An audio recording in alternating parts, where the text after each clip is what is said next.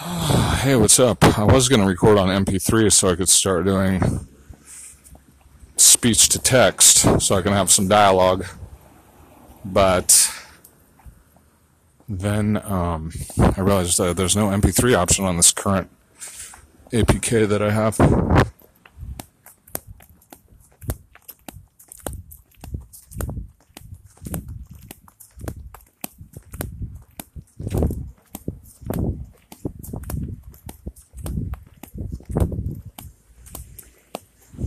I feel like there's too many motherfuckers dropping in fucking circles. Literally? Oh well. Now I'm off their fucking space. It's just annoying as fuck. Like, I kind of feel like I'm like in the Matrix right now. Maybe because I'm caffeinated. Oh, it just feels so annoying. Well, it's also because I'm wearing this fucking hippie fucking thing. I feel like Morpheus. I'm wearing this, like, gee, and, like, eventually, you know, maybe I won't refer to all these other characters all the time, but, I mean, in the course of producing, it's like, why not reference other movies and characters? It's an easy way to leverage information into tropes. Helpful for comedy, maybe. But at the end of the day, it's like I'm kind of bolstering their intellectual property, sort of. I mean, but do I really want to try to make a movie without ever referring to other people's movies? Which is maybe something I could think about doing, but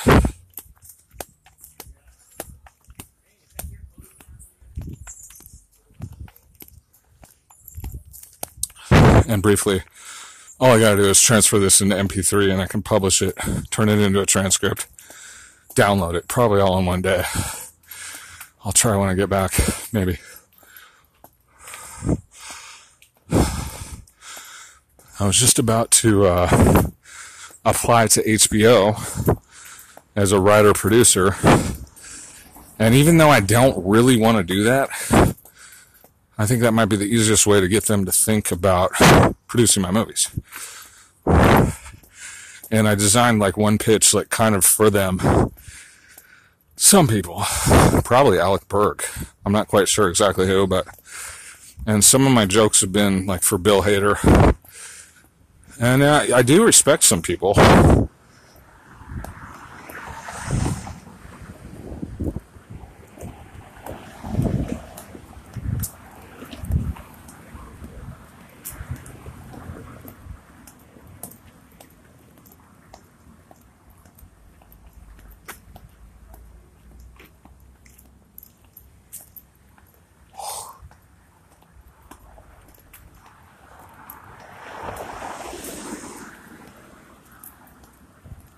I've had kind of a weird morning. I mean, I chose to drink coffee. I guess I chose. I decided, or I experienced elation upon the decision, which seemed to occur.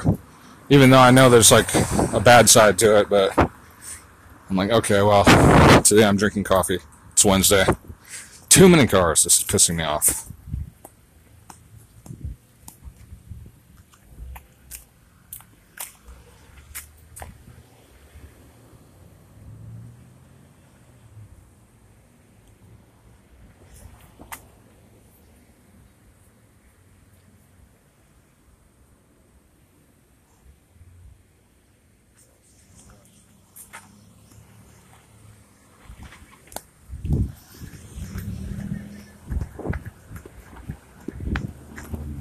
Annoying to me. There's no good, easy pedestrian crossing at this one position, but it's annoying because sometimes it's like not busy there, sometimes it is.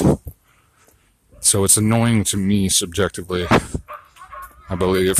Annoying being like, oh, it disturbs my routine, my serenity. I have expected something that did not occur, sort of. I have irregular expectations. I'm a little bit edgy, maybe because I'm on coffee. Annoying to me, inconsequential to you. You have no idea what the heck I just felt, most likely. Why do I tell the story? That's what I was thinking about earlier today, but it's on the last episode, essentially. like, why do I tell a story? And the first answer I came up with was it's to excuse my previous failures, essentially, or my lack of following rules. So what am I trying to get? And I also thought, I was like, that might be what everybody tells stories for, including, what a douchebag. Man, who talks like that? I have a good guess. Wait a second. No, I think they're just college students. It's always like that. It's free money. You get to be an asshole and you get paid. All at the same time, I know I did it.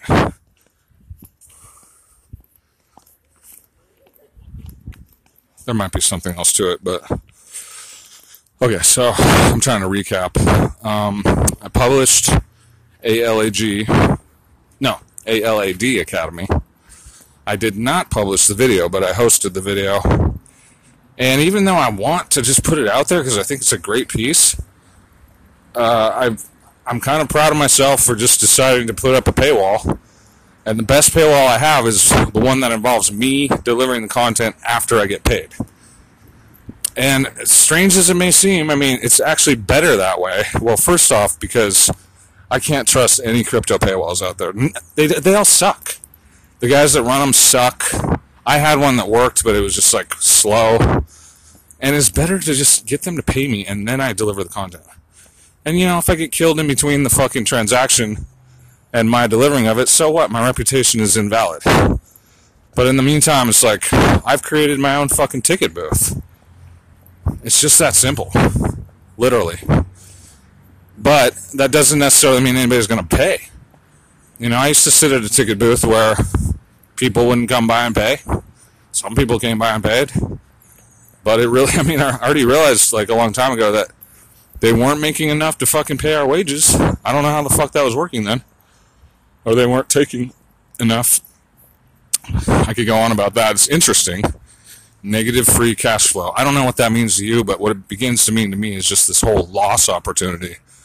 Also, though, I found out, and I think a lot of people know this, that some people subsidize their movies at a loss. They probably rent the theater to a degree. Or maybe it's because they paid so much for celluloid, they have like a other deal with the distributors. If you think about it, that's probably a good idea, too. They're like, well, we've chosen you. We've chosen you for our calendar. Oh, that's wonderful. Yeah, all you had to do is spend like $30,000 on 35 millimeter and production of post-production, developing all that stuff. Maybe you did it for $10,000, but I'm guessing more like fucking $40,000 or something. I don't know. I don't know what you paid. That was her. This is me. Oh, I'm gonna go down there and eat some food. So instead, I produced a motion picture, and I won't tell you how. It's a lesson. It's an acting lesson, but that looks like my mom. I'll get back to you. I gotta go eat. It's like nothing's right or wrong right now. It's just I'm a little bit charged up, but I also feel like I'm just proceeding through my thing, and I'm just trying to keep track of it, essentially, and do my inventory, but I've got to go eat, so I'll be back. I don't even like getting excited about this stuff because I know I'm not going to make a sale. Like, it's almost impossible to imagine that I will. But I think what was interesting is that I'm just about to present it to one of those places where I'm like, oh, yeah, this is one of those places where people should be able to proceed with me. Will they? Most likely not, because they're fucking idiots. You know, and they're going to be way caught up in their own realities. But what have I presented? An absolutely cost-effective procedure. A new norm. But I don't see, that's the thing, is like negative free cash flow for them is like, as long as they've got people, well, they got infinite money too, so they buy their own dips of their stock. I don't know if they do derivatives, but they fucking pay out, and it's all just like a tax shelter. Some other corporations might actually benefit from losing money with them, typically. But they failed, and they got bought, and their chief CEO guy, he had to walk away, and now he's like doing his own consultancy thing. I should probably look for him too. I mean, anybody can use Bitcoin. Buy my acting lesson. It's the introduction to my technique. And it was fucking excellent. I was also thinking that somebody should just give me like 10 grand. Just an investment in me. And then I drip out freaking intelligence to you, essentially. But where's the, you know, where's the pay point? Does anybody actually want to use it? Is that, I mean, is it the back end? Is it a loss? I don't think show business is everything people think it is. You know, and I think a lot of it's just basically loss. It's all acting lessons. So, but I'll just keep looking. Maybe I'll get a front end payment. Somebody's got to have some money. Maybe it's just like music lessons. Back when I gave music lessons, that was the only way I ever got paid in music. It's sad to say. Well, I got paid a little bit otherwise, but okay, I'll talk to you later.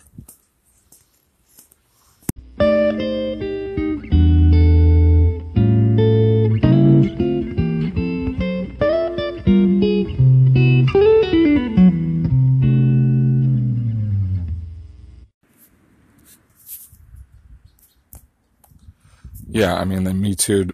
I always think they Me Too'd this guy, Roy Powers of Amazon. And afterwards, a Jewish female showed up, and she looked so, like, studio regular. So it was, like, rare to have a Gentile in charge of showrunning. And when they came out with, you know, Philip K. Dick's movie, which was, what was it called? The Man in the High Castle. It was like an affront to the Jewish propaganda matrix. It causes the user to witness an alternate reality where everything about WW2 is like inverted. And that's, I think that's a huge amount of their power, is that all of us believe in the Holocaust. And they had enough people apparently, I don't know. I don't know about World War II literally, because my grandfather was Rear Admiral Navy in the Pacific Theater, but allegedly all these guys went and died on Normandy. So Normandy Beach, and stormed it. So, you know, the way that conspiracy theorists talk about it is like basically they got the whites to go kill the whites, and they got a bunch of Protestants to kill each other. When I read that rumor, it was more like, or that theory, it was more like the Vatican did it against Protestants. But whether it was the Vatican or the Zionists, the outcome has benefited the Israelis. The Jews won World War II, and they control all signals and imagery and minds regarding those events still. But they don't. There's emerging like schism where cognizant white people essentially, and maybe others who study this, start to realize that the whole Holocaust thing was kind of a fraud maybe. And everything we were learning about the history of military affairs, United States of America, we find is like basically bogus. Everything's wrong. It's all false. It's all false flag. So who's running it? Like we think Gladio, we think the British, we think the Zionists. Maybe, maybe not. Who knows? Foreign, world power, old money, people that aren't us are falsifying attacks in America against us, and then causing the youngsters to go off to war. Well, anyway, that's a short history.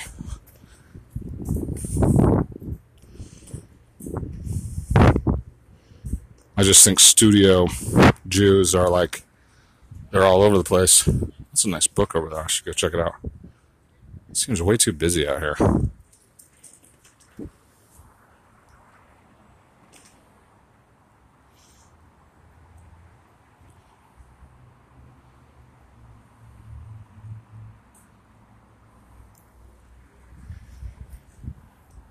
I like garbage books, but at the same time, oh yeah, this house is open. Open house. Is it for sale? They definitely spiffed this thing up. Alright, I'll take a look. Is it a Bible? I was going to say I should leave it alone. This terrain is too contested right now. Someone's going to have an opinion. Hey you! Don't touch my garbage! New Testament. And Psalms and Proverbs. And it's worth carrying. I might be the guy who benefits the most from this.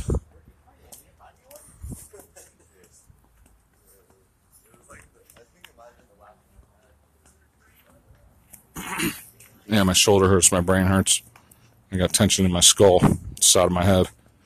I'm trying to loosen up, but it's like, even in loosening up, I sometimes have these weird tensions and stuff. Oh, and I did have coffee too, so. I went to eat lunch, and now I'm kind of wondering, like, do I really want to submit anything to HBO? I have this, like, you know, I always have a lot of theories about, like, who attacks my websites and stuff, and it seems to me that one time I tried to contact Alec Berg and Bill Hader, and I said, you guys stole my script from Netflix and Kill. And it was a teasing thing, but it was actually kind of, like, somewhat true. Like, there's a lot of similarities. And there is, like, a history of, like, for example, the producers of Stranger Things, like, it appears that they ripped off this other screenplay. There was a court case about it, something about Montauk script. And maybe that was all part of the promo, because the way I look at it now, like, all lawsuits are promo. And people might even risk some time for, like, fraudulent allegations or something just to promote their work. Who knows? I mean, maybe that sounds far-fetched to you, but I'm just constantly wondering, like, how is all this done?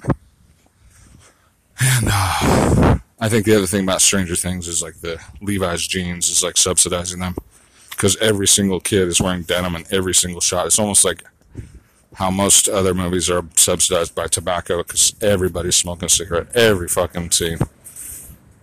Oh, it was like this new movie. I almost don't want to say the movie, because it's like I promote their brand. The one main star is, like, smoking a cigarette in this scene, and then, like, 5 seconds later they cut to the next scene and he's smoking another cigarette. He lights another cigarette. It was just, like, so much cigarette. It was just like, fucking hey, dude.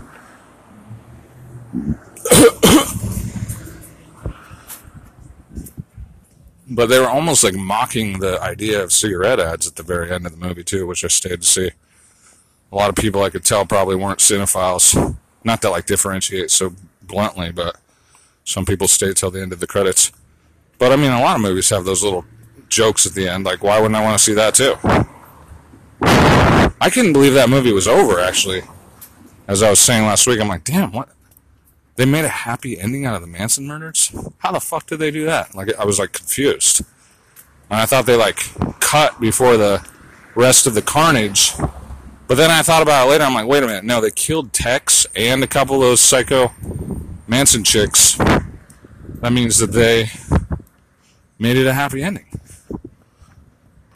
Oh, I haven't even read any reviews about that movie, so maybe I'll do that too. So, basically, what do I want from anybody? If there's any successful producers out there, or executive producers or otherwise, basically it's only $20 to start me out. $20 worth of Bitcoin. It's good for you. It's good for me. You got to learn how to use Bitcoin someday. And I'm fucking, as far as I'm concerned, making this new procedure that's just, like, sort of going to be standard. Maybe I shouldn't have said, I'm fucking going to maybe do this maybe thing. I got a cookie in my bag. I'm a little bit twerked out. Gotta be careful.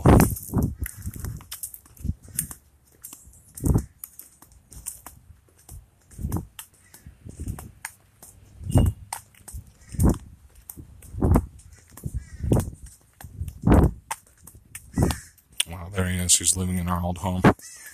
He looks intelligent. He looks fiscally responsible. Drives a fancy car. Looks humble. He probably works at Apple or something like that. Definitely probably works a lot. He definitely probably commutes. I've never seen him there before. I don't think he really enjoys his house very much. It used to be our house. I don't know if my family members literally built that house, but it was built for one of the generations. Times must have been so different back then. The amount of, lumber and just the amount of space, and they're, like, on the main hill. And I've kind of synthesized all of that into, like, one observation, which was one of the family members was cabinet maker. And so I sang a song, Burying the Dead After the Gold Rush. And it's, like, a lot of, buy low, sell high kind of thing. Like, after the gold rush, what do we have? Like, you know, they talk about how people made money selling shovels. And my ancestor basically made money burying all the people who came out here looking for gold. I mean, talk about a fucking, you know, like a steady business. There was a joke, I think, in the family. I've said it a million times. I've botched it a million times. How's business? People are dying to get in. I think that's the joke. But it's like, that doesn't quite make sense. I don't remember how it goes. How's the casket business? Oh, people are dying to get into it. It's kind of funny, somehow. I just don't know how to tell the joke. And then, the other part of the family wealth came from telephone stocks. My mom said it's like it was the Bitcoin of their generation. As she was just, you know, saying something that kind of makes sense in a way. Like, they got a bunch of telephone stocks, I think for AT&T. And then over the decades that they were alive, the stocks appreciated.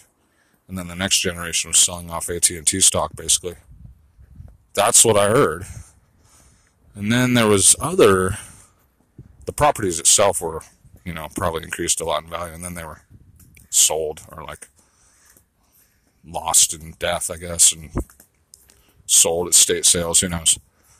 And then there was another bit of wealth in the family that was like this woman, well, I just found out that like this one property that I lived in when I was in my 20s, I guess. It was my grandma's house. Like, it was given to her by Uncle Bub, and I just found out his name. And it seems like a pretty extravagant gift, but maybe he had a lot of property. I don't really know how that worked. He died there of a heart attack. I kind of surmised that maybe there was an affair. Who knows? But the property, where that property was, there was like an oil boom, a brief oil boom, like I think in the 1920s. But I don't know if any of my family was involved in that. But since they were close to the property, I think maybe someone was.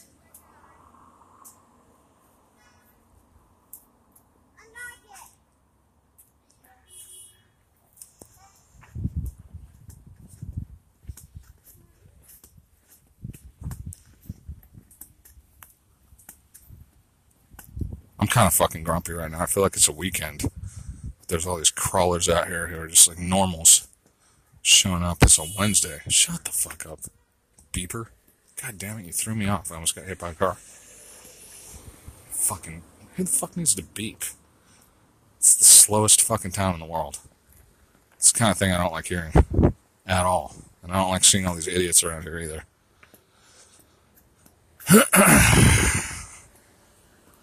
But yeah, all the wealth is gone, basically. Just the memories. And just the thoughts. For me, it's just like thinking about history, local history, how to make money. Don't fucking beep your fucking horn, idiot. This person's from out of state.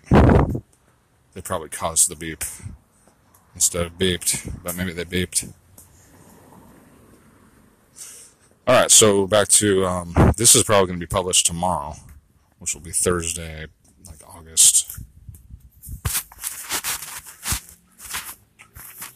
1st, but today is the 31st of July. More beepers, you fucking beepers, knock it off. See, I didn't get enough protein. I had a really, really light lunch. I didn't get enough fat. I didn't get enough protein. Now I'm gonna fucking get mad at every fucking idiot who fucking honks a horn. Probably. I'm gonna calm down. And I have coffee in me, so I'm fucking stirred up a little bit. But, yeah, I'm going to go back in there and take another look at my web design. I think I got plenty of time on the computer today because I have an extra ticket. And then maybe. And I'm just going to probably apply to HBO a few different ways. And search for some of the principles, I guess, that were referenced in my video. Because I made a lot of references to actors and stuff. And then after that, I'll probably try to turn it off before I go all the way. And get out of here and go buy some more food. And just go back to doing what I'm doing. This routine is pretty good. And I'm just going to continue to go ahead and advance. Even if I have some issues with HBO or whatever, or Amazon or all these, Netflix. Like, I might as well start applying to them. Because I haven't yet found a person, you know, who's going to be my CFO or whatever. So, or I could try to.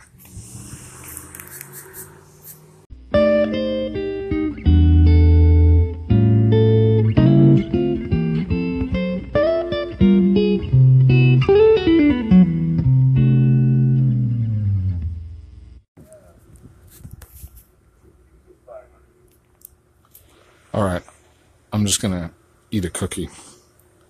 I'm in kind of a bad mood. I think I screwed up a little bit, but save these napkins, wipe my ass someday. Yeah, I just kind of feel like maybe I did it wrong.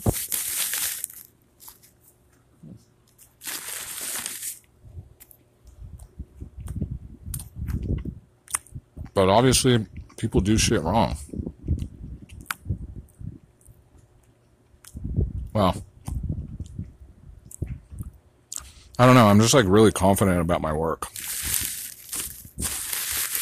But I'm also not very confident that people are going to take it seriously or whatever.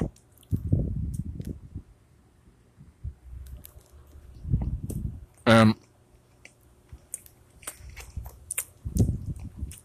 I'm like very sarcastic about it because I'm like, I know, you know what I mean? It seems like a lot of people, you know, if you go on Twitter, like, you can see, like, what people are like. And you can, like, sort of assess, like, what organizations are like. I don't know. You know, a lot of my shows are kind of comedies, so it's like, it's not, they shouldn't be that serious. But at the same time, paradigms are so serious for people, they make their whole identity out of them. Probably me, too, but...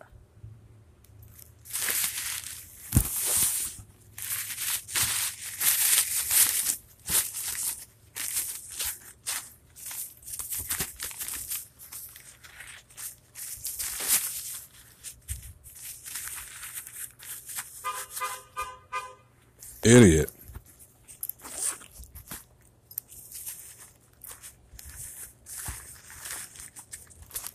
Idiot. Idioso. Is that how you say it? Idios. I mean, that's idiocy. Idioso. Idiocy.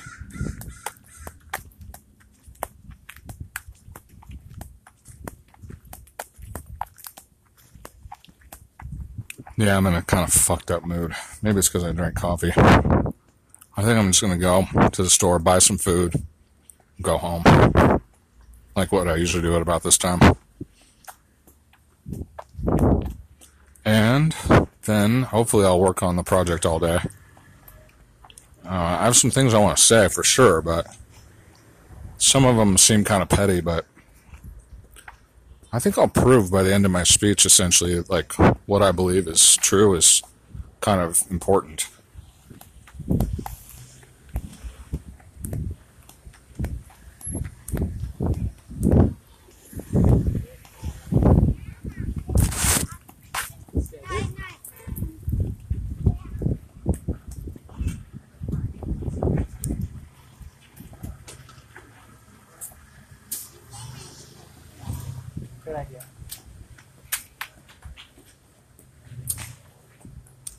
Some German kids and then American kids. The American kids looked like they were with the German kids, but then they were American. Maybe they're the same family.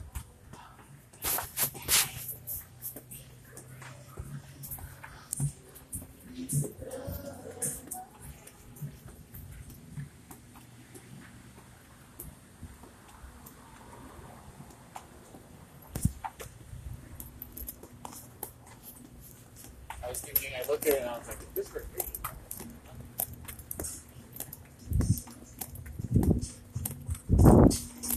me?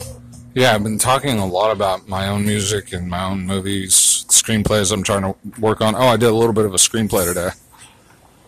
Not that I'm super, super proud of the amount of work I put in, but at least I did something.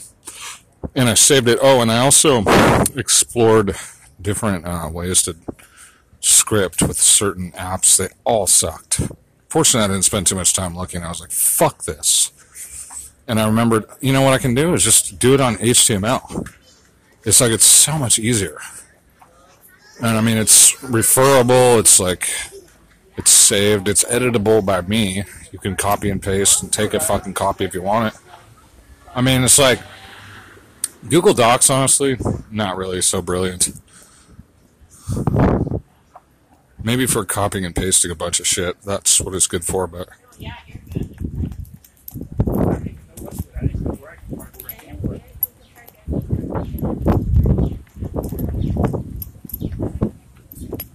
I'm in a pretty bad mood, though.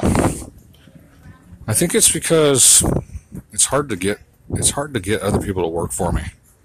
And, like, I'm trying, and, like, I really don't have any faith. Like, while I think that my movies are good, like, the scripts are good, the ideas are good, plot points, and I can totally see them being made in my head. The fuck? I just don't have a lot of faith in people.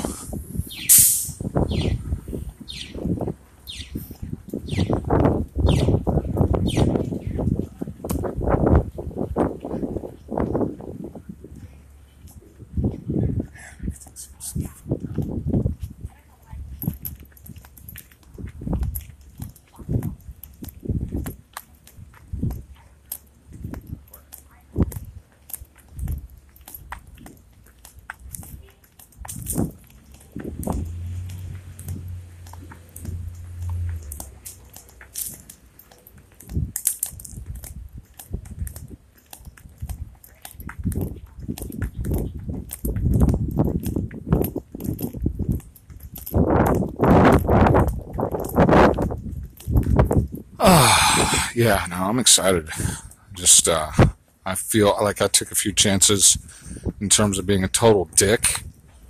You know, it's like, I mean, how are you supposed to get people's attention when you're, like, at a super high level of, like, you're either trying to apply for senior level, I mean, maybe to be, like, absolutely super, super infuriatingly kind, but I don't really think that's going to get anybody's attention. I'd rather be, like, absolutely fucking obnoxious and try to get your attention and then force you to look at something if you have any curiosity left in your soul. Like, why is this guy being such a douchebag? And then it'll get stuck in your head. Because it's like more likely you're going to be like, oh man, this guy's such a douchebag. What the fuck is he smoking? Like, what's he on? And then it's like, oh, like maybe he's doing something kind of incredible. Or maybe he's trying to.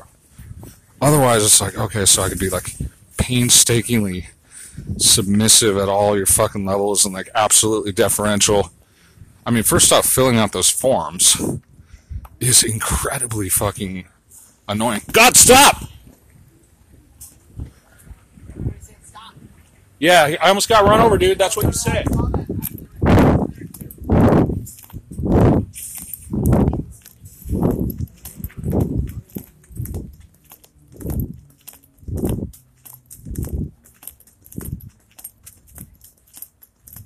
That guy was making fun of me, man. Not that that even really matters. I'm like, I almost got mad at that chick. She's a youngster and a hybrid. But I know she's innocent, but it was just like, whoa, watch the fuck out. I might have broken my leg. It might have been worse. That's what I get. See, this is why I hate fucking cars. They're fucking deadly weapons.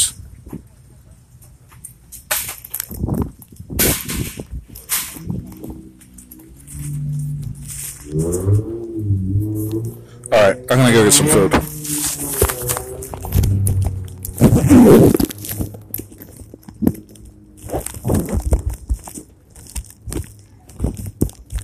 Look at her. Ooh. My God. Man, she is fine. Oh, and that's an older woman, too. Holy moly. I want to pick that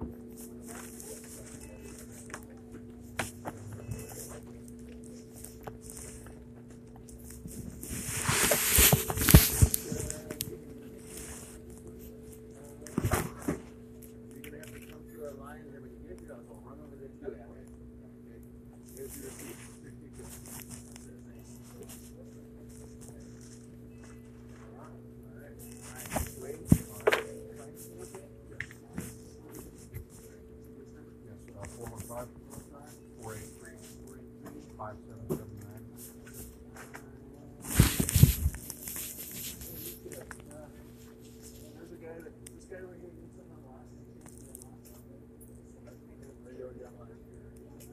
still come through the line. You got your card? Oh, you have to do that.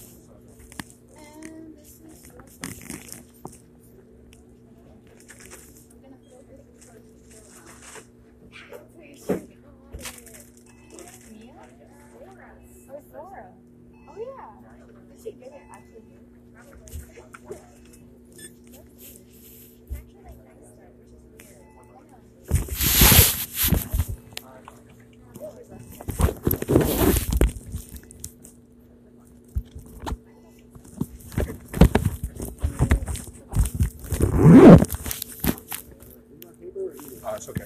Yeah. Thank you very much.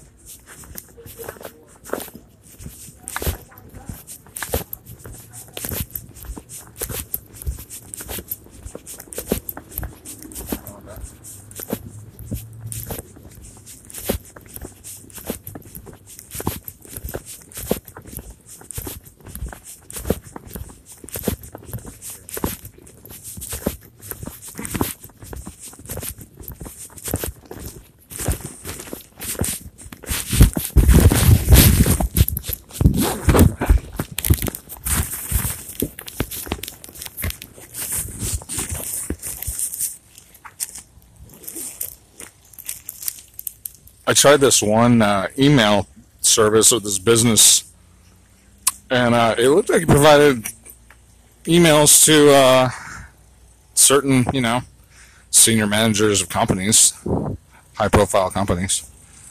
But I couldn't tell if it was accurate information or not, but it looked kind of like it was. And I was like, oh, this is weird. Maybe it was just like somebody's idea of like what the email would actually be, and they just like filled it out, which seemed possible too, or they were like old emails. But you never know, like some of that could have got through. But, I'm not like necessarily expecting it to be so easy to contact some of these people. But, why not try? So I spoke as if, or I typed as if I was actually contacting them, like in a simple language that I felt was applicable for the instance. I mean, I'm doing all the work that like I wanted other people to do, but like if I build like the back end or whatever is like shows kind of like strategy I have and stuff, it's really simple. Basically, it's like buy my movies so I can, or give me some kind of agreement that you would probably buy my movie, and then I can maybe get some investors to start thinking about putting up some upfront money, or if I was so lucky, maybe they would do it. Although, that's where I think like the titles of the movies are already like the most serious bar to that procedure going through, because, and it's just funny, it's kind of ironic, I don't know if it was coincidental, I think it kind of was. I made up two movies that are named exactly like the platforms.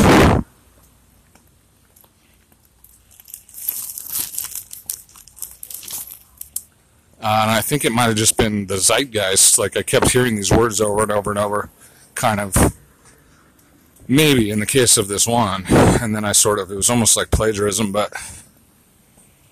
I mean, it doesn't have to be called Amazon Bitches Getting High on Meth, but every time I told people that title, they'd laugh. And I think it really inspires, like, what the movie's all about. But, I mean, that could be the working title. It could change afterwards. Netflix and Kill actually is kind of a funny joke, but it's really arbitrary as it relates to the topic of the movie that I was working on, or the series.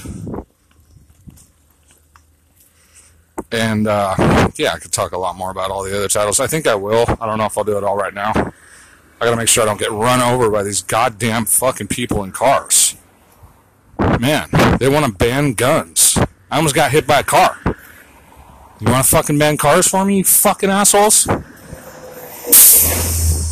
And I mean, I totally, like, see that it was this sweet little girl. She was probably only about 16, maybe even 17.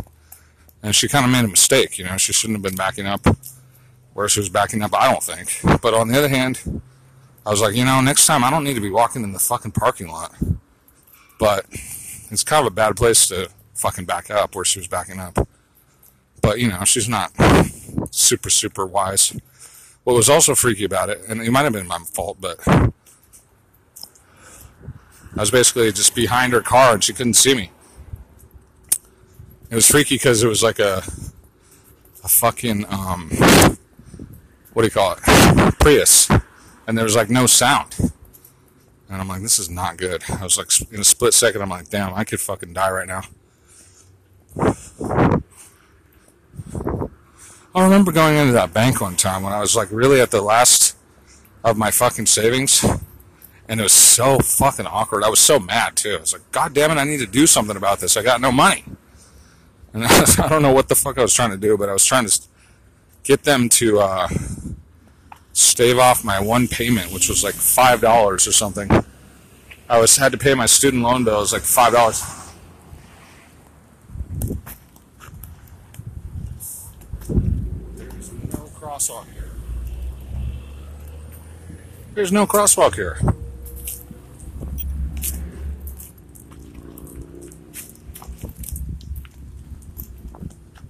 It's fucking incredible. Well, I bought spring water for like the first time in a long ass time just to have water. It's probably tearing on my shoulder right now carrying it, but you know, I was thinking about making up some coffee, cold brew. But I'm like, yeah, coffee, you know, I'm kind of in and out of coffee, I would say, thank goodness. But I drank some today, and I don't think it was really that good for me, honestly. I was feeling kind of crazy all day. But yeah, I think I proceeded pretty well. Like, I contacted, like, the three, I think of them as the three major studios. But more on that in a moment.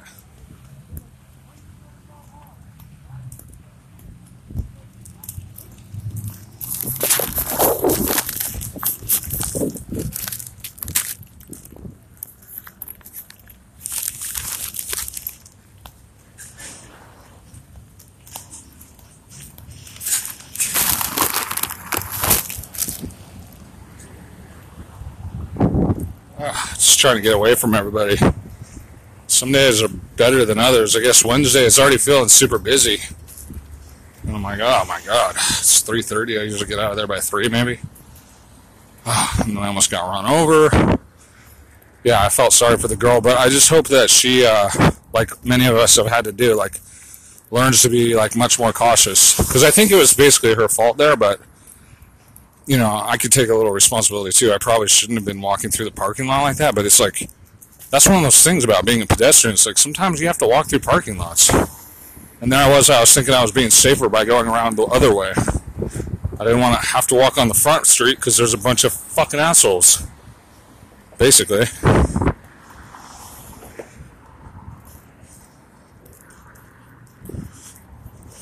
But yeah, not to ascribe all blamed everyone else. It was just kind of one of those things. But that's one of those reasons that I literally try my hardest not to even go anywhere near cars, because it's just, most of my day, I don't even have to go anywhere near cars. I guess I'll try next time to, you know, not go through that parking lot. I usually just have to go out through the back. But, oh, I think there's a better place for me to get in. But I have to just, like, walk up a space. And, you know, just cross at corners, because every little time I guess that's part of it, is like I jaywalked a little bit. Or not there, but I jaywalked. It's like I got to think about it. Like I should go like a quarter of a block out of my way. I cross at the fucking corners and then hope to never fucking have to get hit by a car ever again in my life.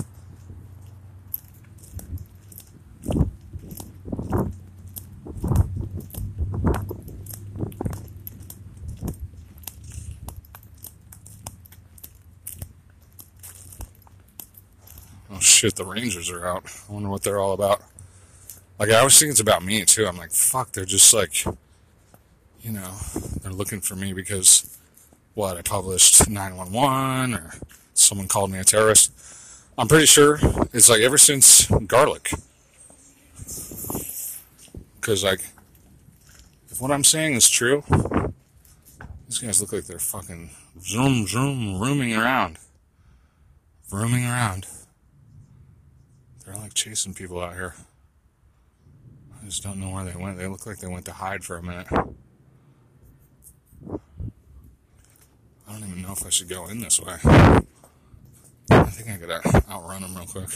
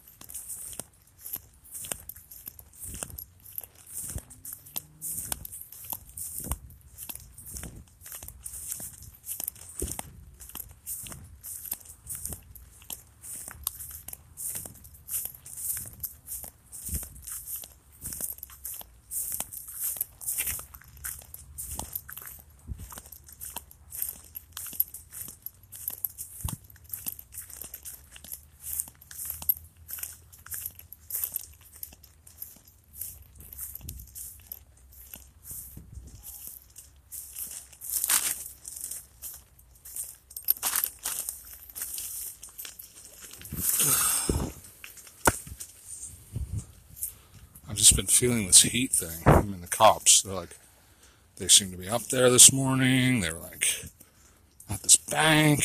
They're like looking at me. Then they're over there. And it's all like right after the Gilroy garlic thing. And I can just imagine like the FBI going, there's white supremacists in your fucking county. And they're like, okay, we gotta do a counterterrorism thing. Hut, hut, hike. And it's just like fucking absurd as usual. But it'll probably last for a week or two. And I'll have to fucking stop spending money on it. Because it'll be like, wait, what is the geographical threat to us? This one guy fucking did this thing. The headline I just saw said, he probably acted alone. Which I'm like, yeah, right, I don't even believe you. There were reports of second shooter. And so you're telling me that now on the front page. He probably acted alone. I was like, why don't I believe you? On some deleted Instagram account, he like presented this fascist reference to this, which I downloaded, by the way. I can imagine them using that too. They're like, oh, someone downloaded the same manifesto. And I'm like, yeah, because I want to know what the fuck he was listening to. Or what you think he was listening to. Because I'm curious. Let's see. Fuck this up a little bit. How do I do this without stabbing myself? I guess I have to put this over here. Ow! Fuck! Shut the fuck up, duck. Man, I'm gonna have to listen to ducks all day. Being stupid as fuck. Stupid ducks as fuck. Stupid ducks, ducks as fuck. Fucking duck fucks. Fuck, fuck. Yeah, someone's been up in my shit, I know that. So they used my fucking shirt. They looked at it and they fucking looked at it and they retucked it. Pretty certain. Although the other day I was certain that they had covered up my shit with piles of sand. And then I thought about it a little more. I'm like, you know what? Maybe not. I was like almost certain because it seemed like the amount of sand that had been kicked on the pile was not because of me. And I was like, looks like someone, covered that up. And I was like, who would do that? And I thought a ranger. Because they'd do that kind of thing, probably. But I didn't know. And then the next day, or a few days later, someone fucked with my shirt. And it looks like someone fucked with the book across the way that I threw. But, these are all just little potential indications of other people coming through the area. Oh, that's a nice blackberry. Oh, that's a nice one, too. I can almost reach those. Fuck. Oh, there's some nice ones back there. The fatty ones always get super fat when they're out of reach. Well, for me anyway, because I ate the other ones. Hey, Ducks, will you shut the fuck up? Do I really want to listen to you quacking so much? It's like rush hour for the ducks. Get the fuck out of my way. Quack, quack. Oh, my God. I don't even like to part with my bag for even like half a moment. But I was going to take it off before I look for my other bag. I'm a little wary. This would be one of those days where the Rangers might come stomping down and find me. But I'll try to put my hands out where they can see them, and I will not refuse to identify myself like I did. When was it, a year ago or 2 years ago? And then got really mad. It looked like he wanted to tackle me. I was already on the ground. I had my shirt off. And he's like, ah! And I was just like, oh, God. All right, fine. Here's my ID. And after they ID'd me, we started chatting. They even laughed at one of my jokes. And he's all, how old are you? I'm like, doesn't it say it on the license? And I'm like, how old is the river? And they both laughed, which was a kind of profound question. I noticed one of them, like, turn and look at the river for a minute. Huh.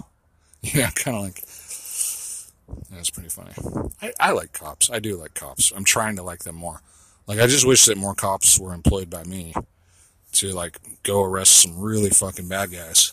Otherwise, you know, what we got is a bunch of fucking useless Keystone cop maneuvers doing a bunch of stupid shit. And then, you know, some good shit. I mean, I'm sure they do a lot of good shit, but I just kind of feel like if it's too macro to really say that. Like, if the bigger crimes were solved, like the really big state crimes, that maybe all these scrappy crimes just wouldn't be such a big deal. Like, I mean, I guess I look at it from a federal perspective, and I'm like, if we cause justice in the macro conditions, like, maybe we could, you know, more easily have more justice around these parts, like maybe get more housing and stuff. But, you know, I recently talked to this guy. He was going on and on about that stuff, like some kind of progressive solution. And he was trying to get all nuts and bolts about it, and I'm like, yeah. And I thought about myself, for example. I'm like, man, even if they gave me a fucking shack somewhere, it's like, I don't want to go live with a bunch of fucking poor people in a row of shacks. Like, that'll just be a ghetto. Some pimp will be trying to fucking boss the block, and I'll have to smell people's shit. I'll have to listen to people's hip-hop. I'm like, I like being where I am. And, like, I like being right next to town, too. Like, I can imagine you could do that, but you'd have to put them way out in the fields. And, like, how far would I have to travel just to go to the store? And what kind of jobs, what kind of community is going to be out there except for some fucking people in a trap? And so I think that was sort of maybe one of the latest times where I started to think about it again, like any kind of progressive solution or socialist solution to the housing problem is going to maybe ignore the fact that everybody wants to be in the middle of the city. And if only so that you're close to the market, you're close to some water, you can see some friends. I mean, and like, I mean, there's probably a lot of people that would, I mean, including me, I'd probably rather live outside near the city than I'd probably rather do that than live in some, you know, shack somewhere, even if it was a nice fucking apartment. But if they gave me like a one-bedroom apartment, like with my own bathroom and stuff and a kitchenette, like as long as I could like ride the bus and go to the store or something, I'm sure that would be worth it, as long as I didn't have to work, which is crazy to say, but I'm just saying that's what it would take for me. So, and like I also wouldn't want to be at the behest of any supervisor who had any, you know, extraneous is the word that comes to mind, demands for me. I mean, surely I wouldn't want to, you know, I wouldn't mind them telling me that, like, you're not allowed to keep a whole bunch of junk in your shit that's going to lead to rats and, you know, lice and stuff. I mean, I don't mind having some rules, but I wouldn't want to be, like, having them, you have to show up at 6 a.m. Monday, Tuesday, Wednesday, and Thursday at 8 p.m. or at 8:40. You got to be here, and you got to bring a pencil, and you got to fill out these forms every week, which is like the kind of bureaucracy bullshit that most people fucking, they do that kind of stuff. And then what they do is they give bureaucrats jobs, and who thrives in those jobs? Well, I have a certain type of person in mind. And so what you do is you end up giving somebody like $25 an hour to boss all the homeless people, and she gets to be like a bitch, and she gets to have her fucking place. She probably smokes. cigarettes, and she's mentally fucked up. But then everybody else has to, like, run through her, and she's, like, suddenly the boss of everybody. And it's just like, okay, and all this useless shit has to be done because she has to boss you around about something. Otherwise, she wouldn't have a function. And I'm so sick of shit like that. But, I mean, on the other hand, like, I was mad at this guy in Florida. Fuck. Like, I thought he wasn't helping me or something. And, like, I mean, I heard some weird shit. I had to call a phone number of the guy. Gave me two stories. Some shit went weird, but it ended up working out okay. It was just like, I don't even remember why I was like so upset at first, but I was like,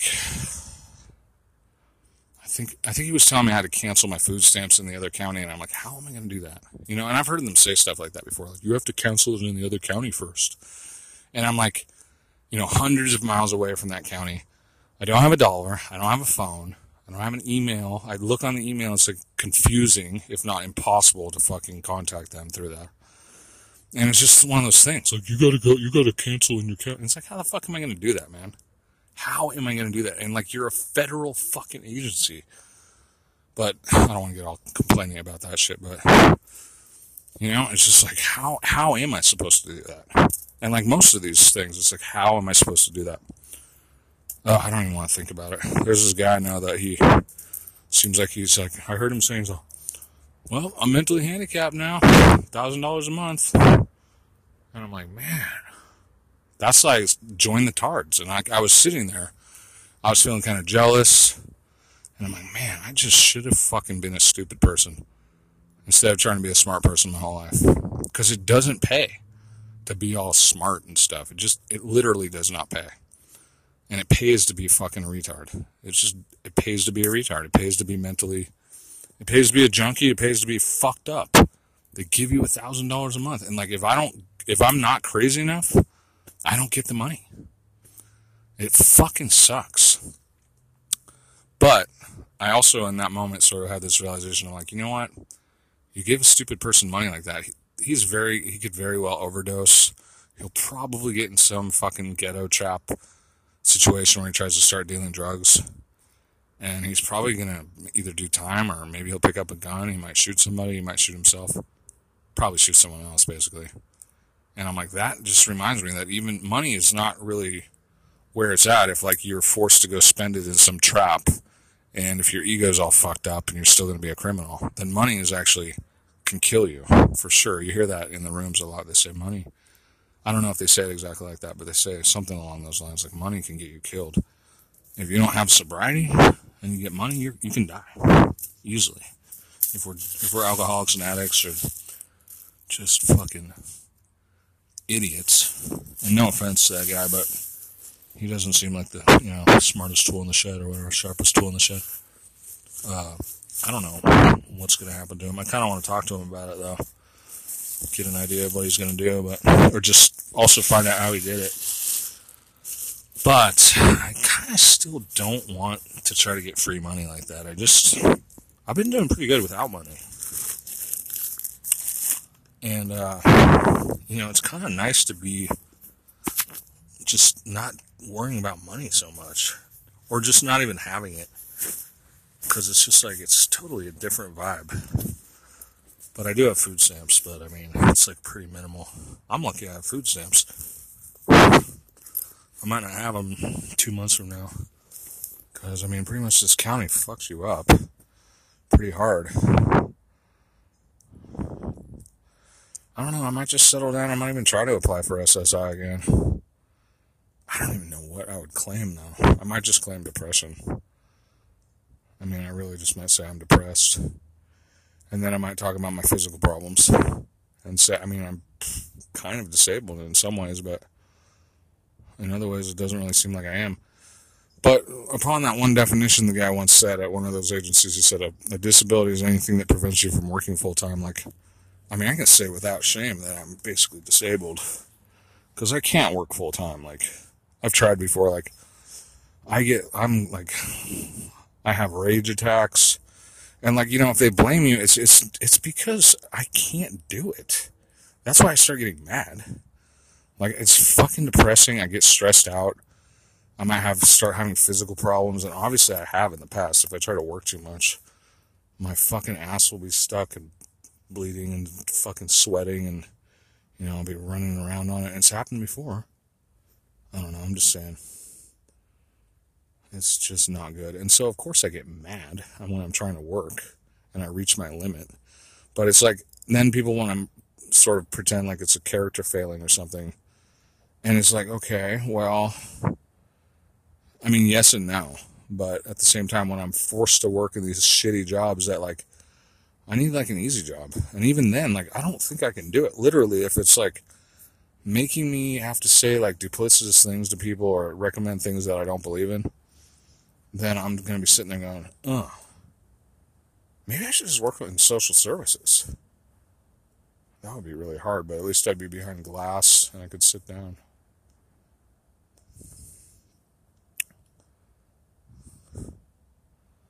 And, I mean, there'd be fucking, what do you call it, protocol. There'd be a lot of back and forth, though.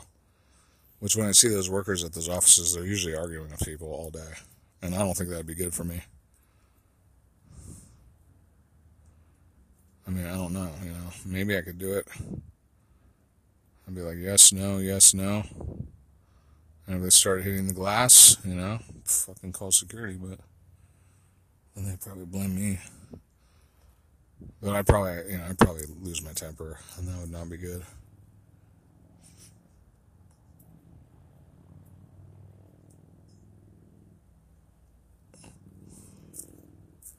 I don't know.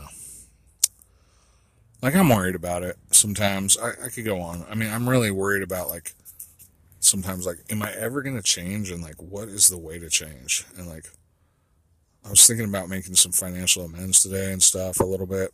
And, like, kind of the shame I feel about how I, you know, pilfered from this one job that I used to have in town. It was kind of inconsequential, though. And I think back, it's like if the step says, made a list of the people we'd harmed. I mean, I didn't really harm the guy. I mean, he was never harmed by anything I did. I pilfered some food, and I didn't, you know, I pilfered some beverages, and I never really stole cash from him. But I would ring myself up, and I'd underpay. So I'd, you know, I'd basically not pay him everything he was owed. And after an employee discount, which I thought was too meager, that I gave a 10% employee discount or something. And I was like, what the fuck, man? I should be getting this food for free. Like, I'm working for you so much.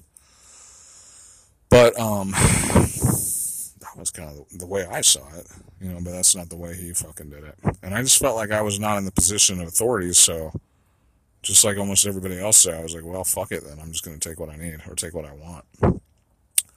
And that was like how we justified it, you know, back then. And I justified it that way, but it was like in a cultural context, essentially. Those of us who are employees and stuff, basically we all feel like we deserve more than we get paid. And, like, there's no easy way to get it except for just take it. And, you know, maybe that's wrong, maybe that's right. I think now, if I ever took a job again, I'd almost certainly just try to work just for my wages and not take anything or, you know, cause shrinkage or whatever. But I respect the rules, like, a lot more than I used to, but that's sort of just a personal decision. Like, I mean, I find probably that I'd be more coherent with my emotions and stuff if I wasn't doing that. And I'd rather just put in an extra shift if I thought I needed more money or something. And, like, my costs are, like, way lower. Well, currently. But, see, that's one of the problems with going to work is, like, most likely I'd have to pay rent somewhere. And then, you know, my income's going to be, like, reduced by 50%, like, immediately. And I don't know how I would get over it knowing that the first 2 days of work were, like, required in order for me to have the job. That's like sharecropping. That's slavery. Oh, so I go and I pay it to this fucking landlord I'm never going to own the property. And I'm just, like, losing way too much rent to fucking have some chintzy little room that I'm barely ever going to be at because I'm at work all the time. Fuck that. How many times do I have to say it? Fuck that.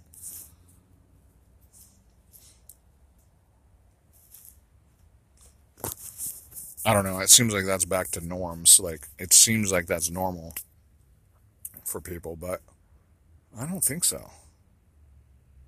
And I don't think that's normal. I think that's wrong. I think that's more like slavery. if people can get into a situation where they really don't mind their jobs and they don't mind working full-time and they can start, you know, buying a home or something, well, then maybe that sounds reasonable. But, you know, most of the time, not so around here. I mean, you're not going to be able to buy a fucking home on a retail salary. Ever. Unless you're going to live in your van. No way are you going to be able to buy a mortgage. Maybe if you were really, really good and you worked your way up, maybe you could get the credit to buy a place and then rent out a couple rooms. Actually, I know a guy who did that. He didn't really work in retail, but he worked in, we had this odd job. We worked together at this home business, and then later, I think he got into some kind of contracting or construction, and he told me he built his house. I think he built his house, and then he rented out two rooms. Or he bought his own house, at least. And he rented out his two rooms or something, and he was paying his mortgage. Still, if there was a downturn, it seems like that would be pretty risky. But, and then I had another friend who, his parents helped him buy a house in Arizona when he was out there going to, like, med school. And he did the same thing. I think he had two roommates paying his mortgage. And that's fucking intelligent. You know, if I had done that early on, like, I would have felt like I was doing something right. Yet, that seemed like a lot to manage. And, like, when I was younger, I just wanted to travel. Like, I didn't want to have any of those responsibilities, even if I thought that was somewhat wise. Maybe now I'm a little more, like, willing to think about something like that. But honestly, I don't even think it's worth it. All the effort and all the trying to, you know, the stress of, like, keeping tenants and, like, somebody's going crazy out there. Why the fuck are you yelling?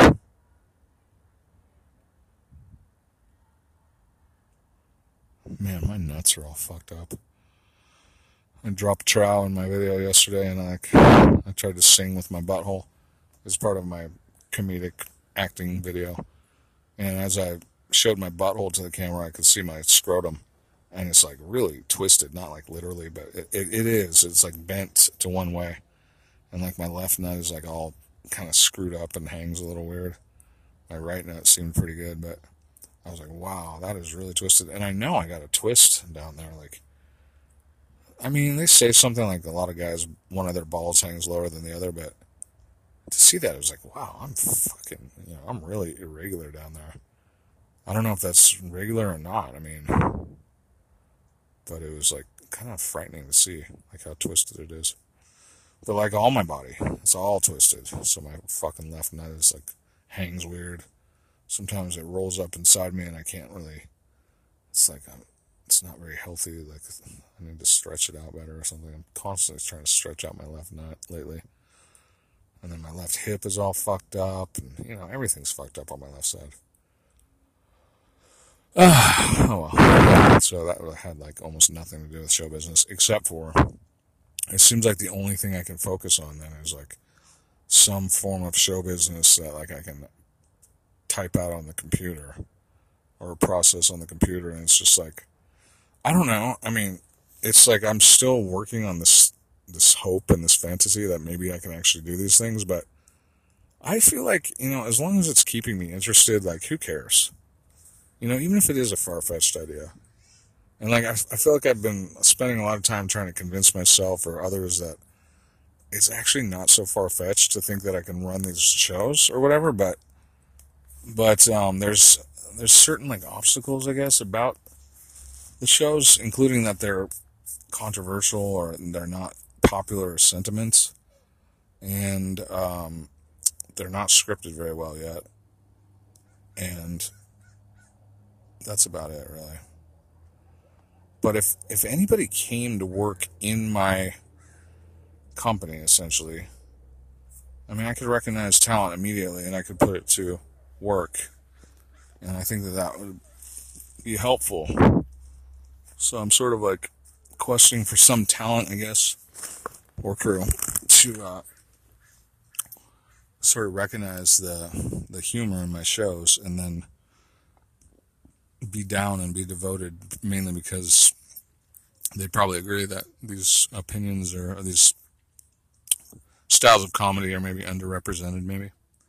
So it would be kind of an ideological quest at first, and then we would try to, you know, make a return. But I'm also just like, fucking tired. Tired of fucking pitching this thing like that. And I cannot guarantee returns at all. I can't even guarantee production. But, like a lot of things, like a band, it's like you start out with this, like, you know, you start out with a drummer or something. It's like, that's the hardest person to find usually. So I find if I'm a guitarist and I'm a singer, usually I have to impress a drummer or a second guitarist. And then you fill out the band. You got to start somewhere. And once you have two people doing it, it becomes a lot easier. That's just kind of the way I look at it. I'm pretty fucking pissed off right now. I just feel like everything's going wrong in town. I'm not sure what's going wrong. I have a theory right now. It's all because of the Gilroy Garlic shooter. Like, so that they're activating everybody's fucking terrorism money. They're like, oh my God, we gotta stop the next garlic terrorist. He could be anywhere. We have a tip. That's just my feeling, is that there's some stupid fucking management going on right now. It's like they reactivated the war on terror. It's like the war on garlic. I could be wrong about that. There could be something else going on. It could just be regular activity.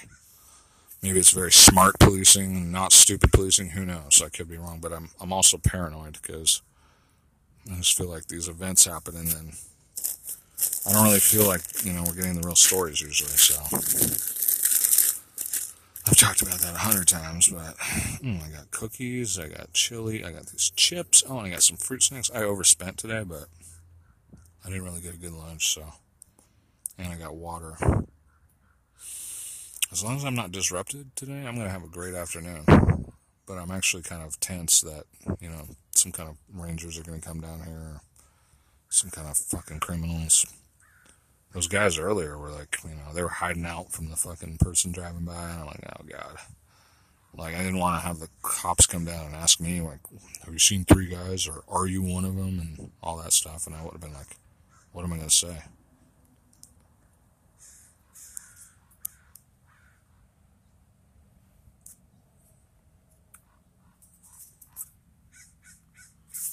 Well, I kind of want to listen to some podcasts like I usually do and cycle it into this recording, but I also kind of want to...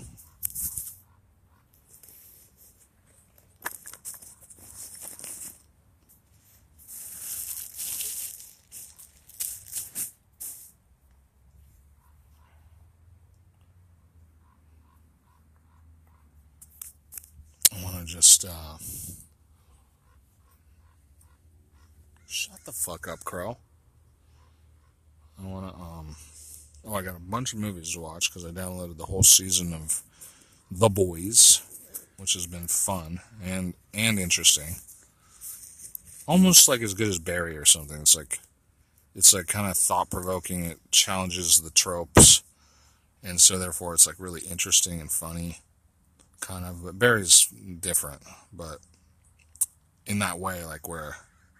Like, I'm not expecting the plot twists at all, usually. But by now, I kind of get it's like this anti-hero movie where everybody's like a narcissist and they're all assholes. But the good guys are like the vigilantes, a bit, basically. And so it's kind of like the tropes are kind of... But it's pretty shocking show. And it's pretty funny. But it's also just really interesting and fun to watch. I'm definitely a fan.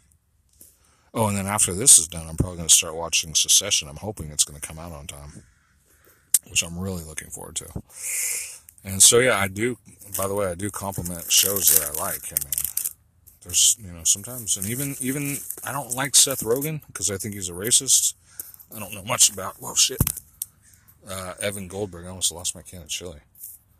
But I don't like him because he's friends with Seth Rogen, and I think... You know, I've been thinking about it. I'm like, if Seth Rogen would just apologize for his tweet, which said, if you're offended by the word cracker, you probably are one, which is a totally racist thing to do. If he would just apologize for that, then I might forgive him. Until he does, though, I fucking think he's an asshole and a racist. And I think he should be held to the same standards that everybody else is held to, which is if you say something stupid and racist, you're a racist. But because of the double standard about white people, he gets to do that. Wow, if he had said that about a nigger, if you're offended by the word nigger, you probably are a nigger, he would have been seen as the most blatant racist there ever fucking was.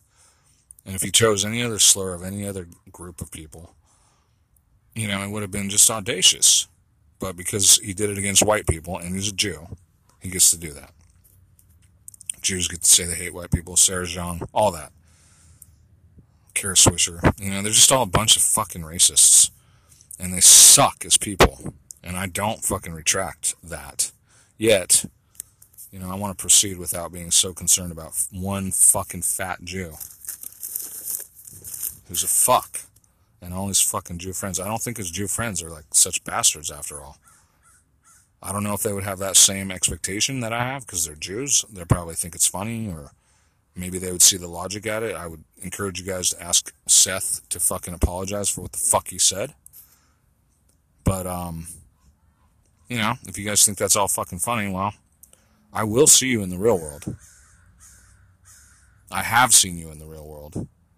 And I don't know what that means, but I'm not saying I'm going to practice any kind of violence against you, but you fucking pissed me off really bad. And so I think that, you know, you might want to think about that. I'm not the only person you've probably pissed off either. And I, you know, I can't imagine working with your dumbasses until that shit is fucking rectified. You guys might think that's nothing, but I think you guys owe white people an apology, essentially. And if you think that's like white separatism or nationalism just to say such a thing, well, you're wrong. That's not true. I just wish you guys would have the same decency that everyone else is basically forced to have, because not everybody's a Jew, you fucking pieces of fucking shit.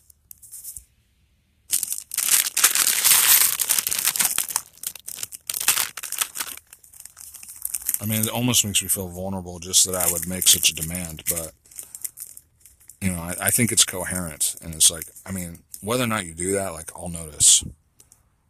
And what does that mean? Well, I'm orienting, and, like, I was going to say, I was going to describe, like, the failures I saw today and, like, the systems. I think I'll keep that information private, though. I'm not really in the mood to, like, go through it all. But, like, I saw, like, what was working and what wasn't working. And it's kind of ironic, I'll say that much, because this one system is such a fucking piece of shit. But they put out really good movies. I don't know how that works. There's some kind of organizational problem there. I don't know what that predicts either. Because I think money is just such a joke. Like, everybody, they have money like they're stealing money. And, like, so I think dysfunction is probably evidence that, like, there's some kind of criminality there or something. But yet, really good movies still are made. I'm not really sure about that, honestly, but that's just a sense. Oh, well. I guess I'll just go watch something and get the fuck off of there.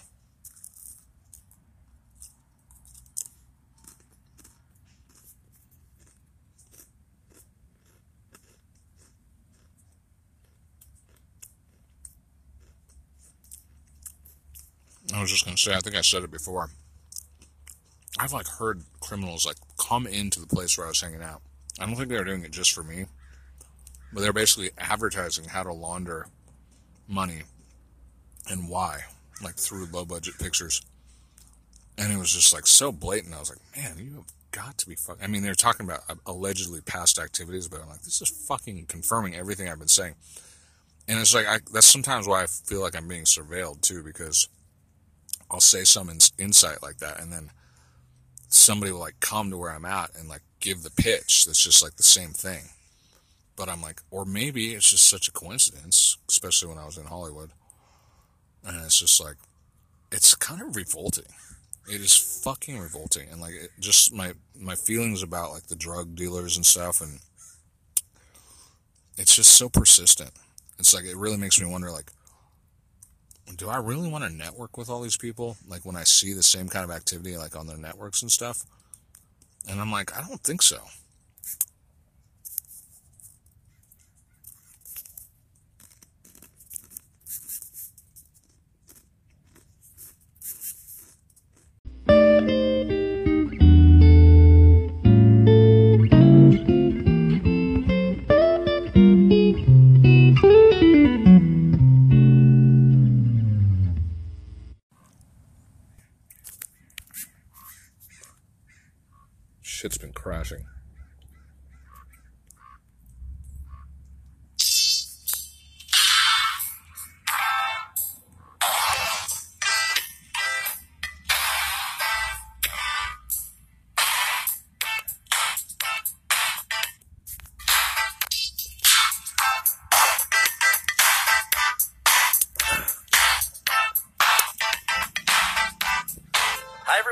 thank you for tuning in to the 291st episode of Awards Chatter, the Hollywood Reporter's awards podcast. I'm the host, Scott Feinberg, and my guest today is Lulu Wong, the writer and director of the deeply personal dramedy The Farewell, which is one of the most critically acclaimed films of 2019 and the 2019 film with the highest per theater average gross. Over the course of our conversation at the offices of The Hollywood Reporter, the 36-year-old and I discussed the move from China to America that her parents and she made back when she was just 6, the close relationship she has always had with her grandmother, Nai Nai, and how it was tested in real life by the circumstances depicted in The Farewell, how her own career evolved from being fired from her job as a producer's intern on the set of 2007's Pineapple Express, to doing coverage for one of the leading producers of Chinese-American films, to being ready to quit filmmaking in favor of radio work after struggling to get The Farewell made as a film, but telling the same story on This American Life, how things finally came together with The Farewell and what she has made of and hopes the industry takes away from its tremendous reception, plus much more. But first, I was joined at the offices of The Hollywood Reporter by a fine journalist, Miss American, Lesson 7, the close relationship she has always had with her grandmother, Nai Nai, and how it was tested in real life by the circumstances depicted in The Farewell, how her own career evolved from being fired from her job as a producer's intern on the set of 2007's Pineapple Express. Fired on the set, that's obviously Franco and Rogaine. Those guys are everywhere. Like, leave Britney alone and let other people make movies, you fucking Jews. To doing coverage for one of the leading producers of Chinese-American films, to being ready to quit filmmaking in favor of radio work after struggling to get The Farewell made as a film, but telling the same story on This American Life, how things finally came together with The Farewell and what she has made of and hopes the industry takes away from its tremendous reception, plus much more. But first, I was joined at the offices of The Hollywood Reporter by a fine journalist and friend of mine who, earlier this month, wrapped her 2-year term as president of the Hollywood Foreign Press Association, the group behind the Golden Globes. Maher Khanna, thank you for joining us. You're welcome. So, you have quite a life story. How did you go, first of all, from India to Brandeis University, where I also went, and I guess let's just start there. I wanted to get out of India.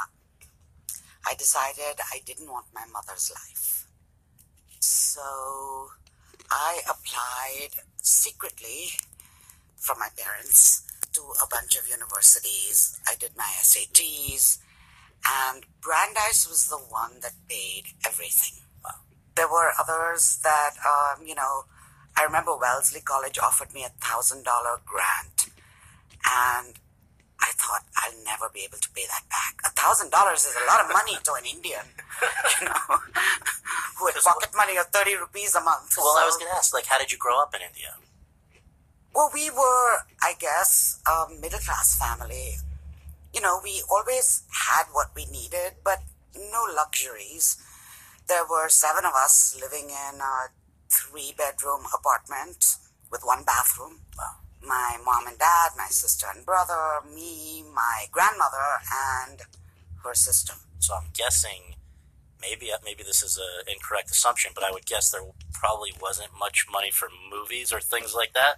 No. I mentioned I had 30 rupees a month as pocket money. Yes. I don't know what that translates to, but it's probably $1 or $2. Okay.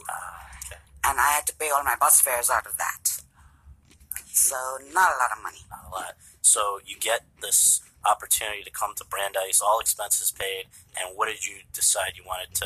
Well, before I ask you what you studied there, that's a big thing. You came to the U.S. not knowing anybody? I had a host family. They were assigned to me, and they were wonderful, and I'm still in touch with them. The funny thing is they actually reconnected with me after they saw me on the stage at the Golden Globes. So that was really nice, which reminds me I have to get back in touch with them again. Yes. So when you're at Brandeis, though, having not, I'm assuming, I know there was no film studies major. I'm wondering what you were studying and what you thought your future after Brandeis would be. I was an economics student. I transferred my credits, so I went in as a sophomore, and I was in a terrible hurry to graduate. But I hung around the theater department all the time. Bingo. And yeah, that's right. And if I had done 4 years, I would have graduated with a double major. But I didn't want to. I just wanted to get the hell out and start my life. And so you had your degree was in theater? In economics. In economics. Yeah. And at that point, when you got your, when you left Waltham, what did you think the rest of your life was going to entail? I wanted to go to drama school. I figured that I'd pleased my parents. I got the degree in economics. Now I was going to do what pleased me. Yeah. So I moved to New York and I checked out, I don't know if I should say this, but what the hell, the school with the cheapest fees. Okay. And that happened to be the American Academy of Dramatic Arts. Yeah. And it was good enough for Robert Redford, yes. So it was good enough for me. So I went to school during the day and waited tables at night. And I have to say, I think that was one of the happiest times of my life. Really? Yes. Why do you think? I don't know. You kind of build a family. When you're in drama school, you do scenes with the people in your class. You bond in a way. You cry together. You laugh together. I'm still in touch with a few people. That's great. And I'm guessing it was around that time that you probably started to fall in love with movies? It was theater at that time. Okay. That was everything. And then I started to go out on auditions. And, you know, you pound pavements like everybody else. But back then, there were not too many people that looked like me. On stage, in the theater, in television. And I did sporadically get work.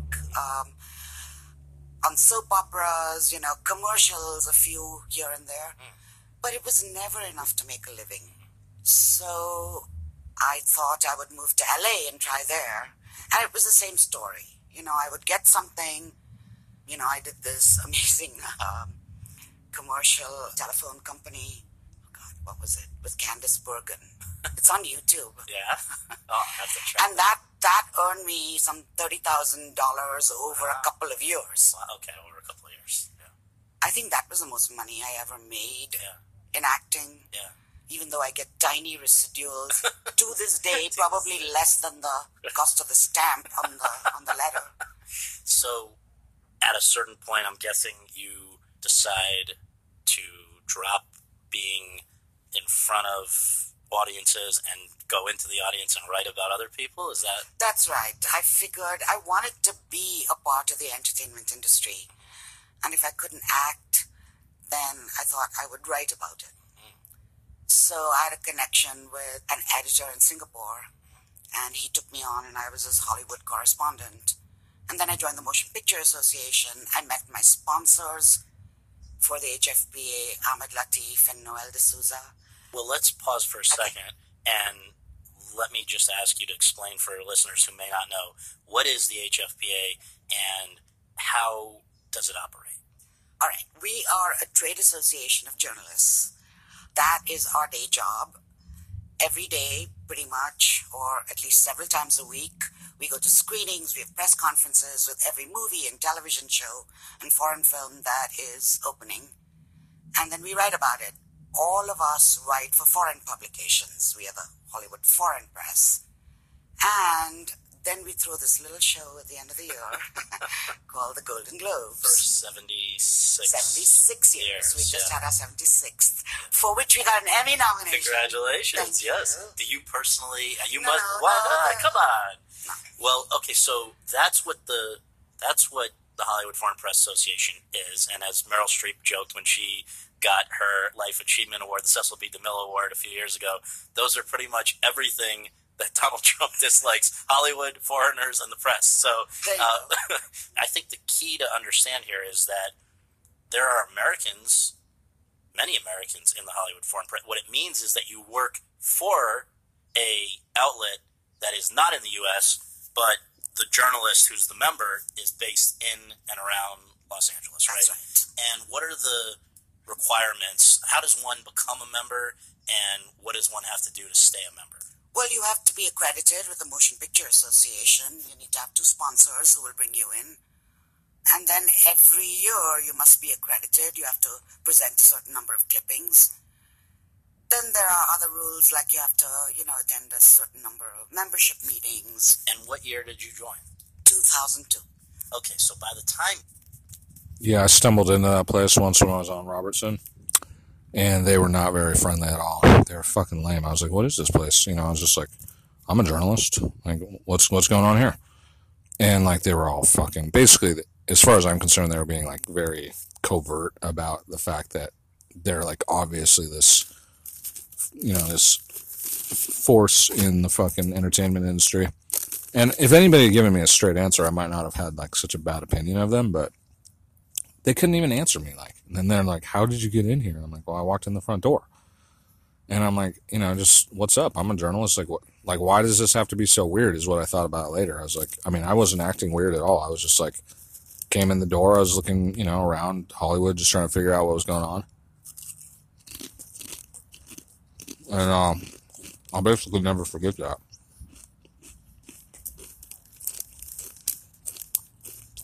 A lot of the thing, it's I don't like to claim that people are insular without seeing proof of it. And some insularity, I'm sure, is, forgivable. But at the same time, if a place, if you come in and you have a good attitude and then, they act like they're all special or something and then you find out that they're basically lying to you. They've made an adversary. Now I could spend the rest of my life trying to do all that and get into their thing. But it's just I just feel so, I find it all to be so revolting, typically. And I know I'm not alone. There's probably a lot of people that don't like the whole rigmarole of it all. And it's supposedly this attribute of Maverick directors and stuff to not be. But the thing is I'm willing to, be nice to anybody until they're not being nice to me. And that's one of my guiding ethosi is as long as they're not being douchebags to me, I'm trying my best to be nice to them. But after a while, it's I basically get a chip on my shoulder. And that's kind of been the history of my life, as well as just a lot of things. And I don't know. I don't know what that means for the long term. It's I just don't place a lot of stock or faith in. Well, I could sum it up to when I found out that 80% of all Oscar winners are Jews. It was why am I ever going to watch that fucking show again? It's I don't care. It's going to a synagogue. It's wow, there's a whole bunch of Jews here, but I didn't realize that you were discriminating against whites, and you have your token blacks. They have an overrepresentation of black winners, but whites are actually underrepresented in the Oscar lineup, substantially.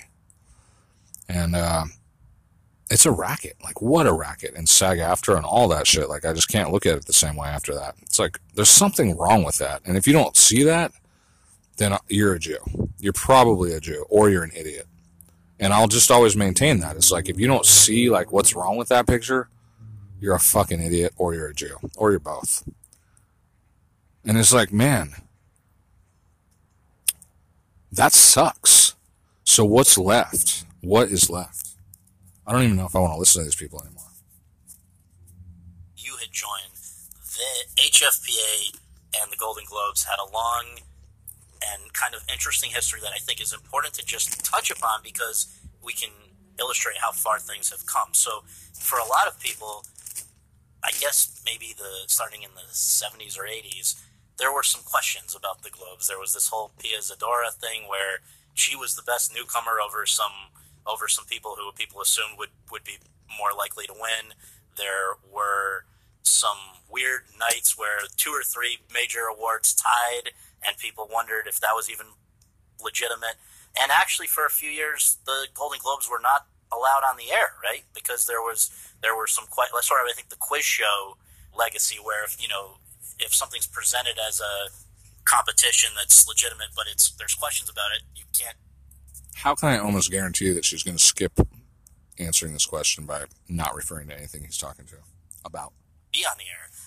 Well, I think one of the networks didn't renew our contract, and that's when Dick Clark stepped in. Okay. And that began our long association with them. Dick Clark Productions. Yeah. Right. And so then we were back on the air. So really...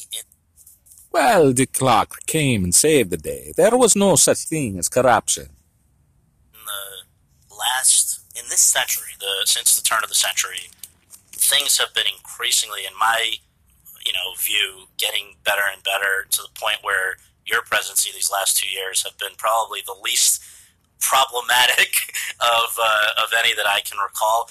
And I want to just ask you why that is. What are some of the things that the organization's become more conscious about and try to do differently or better or whatever?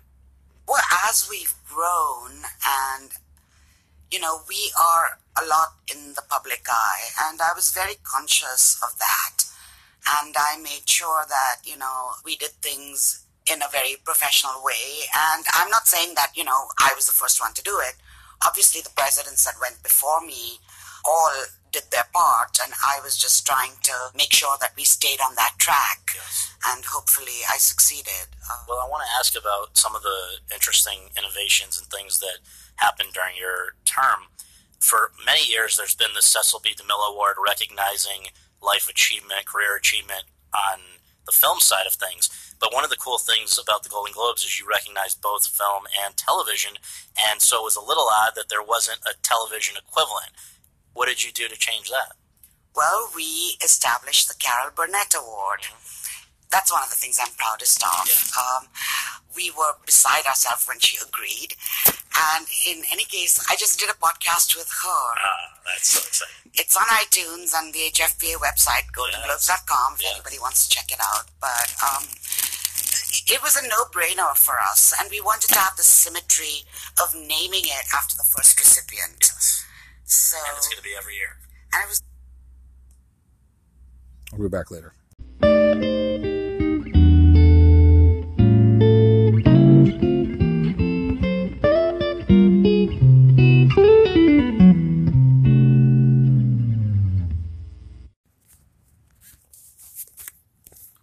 Hey, yeah, so what is the likelihood that anything I actually say will be listened to, or is this really the best use of my time? Otherwise, I'd just be laying here.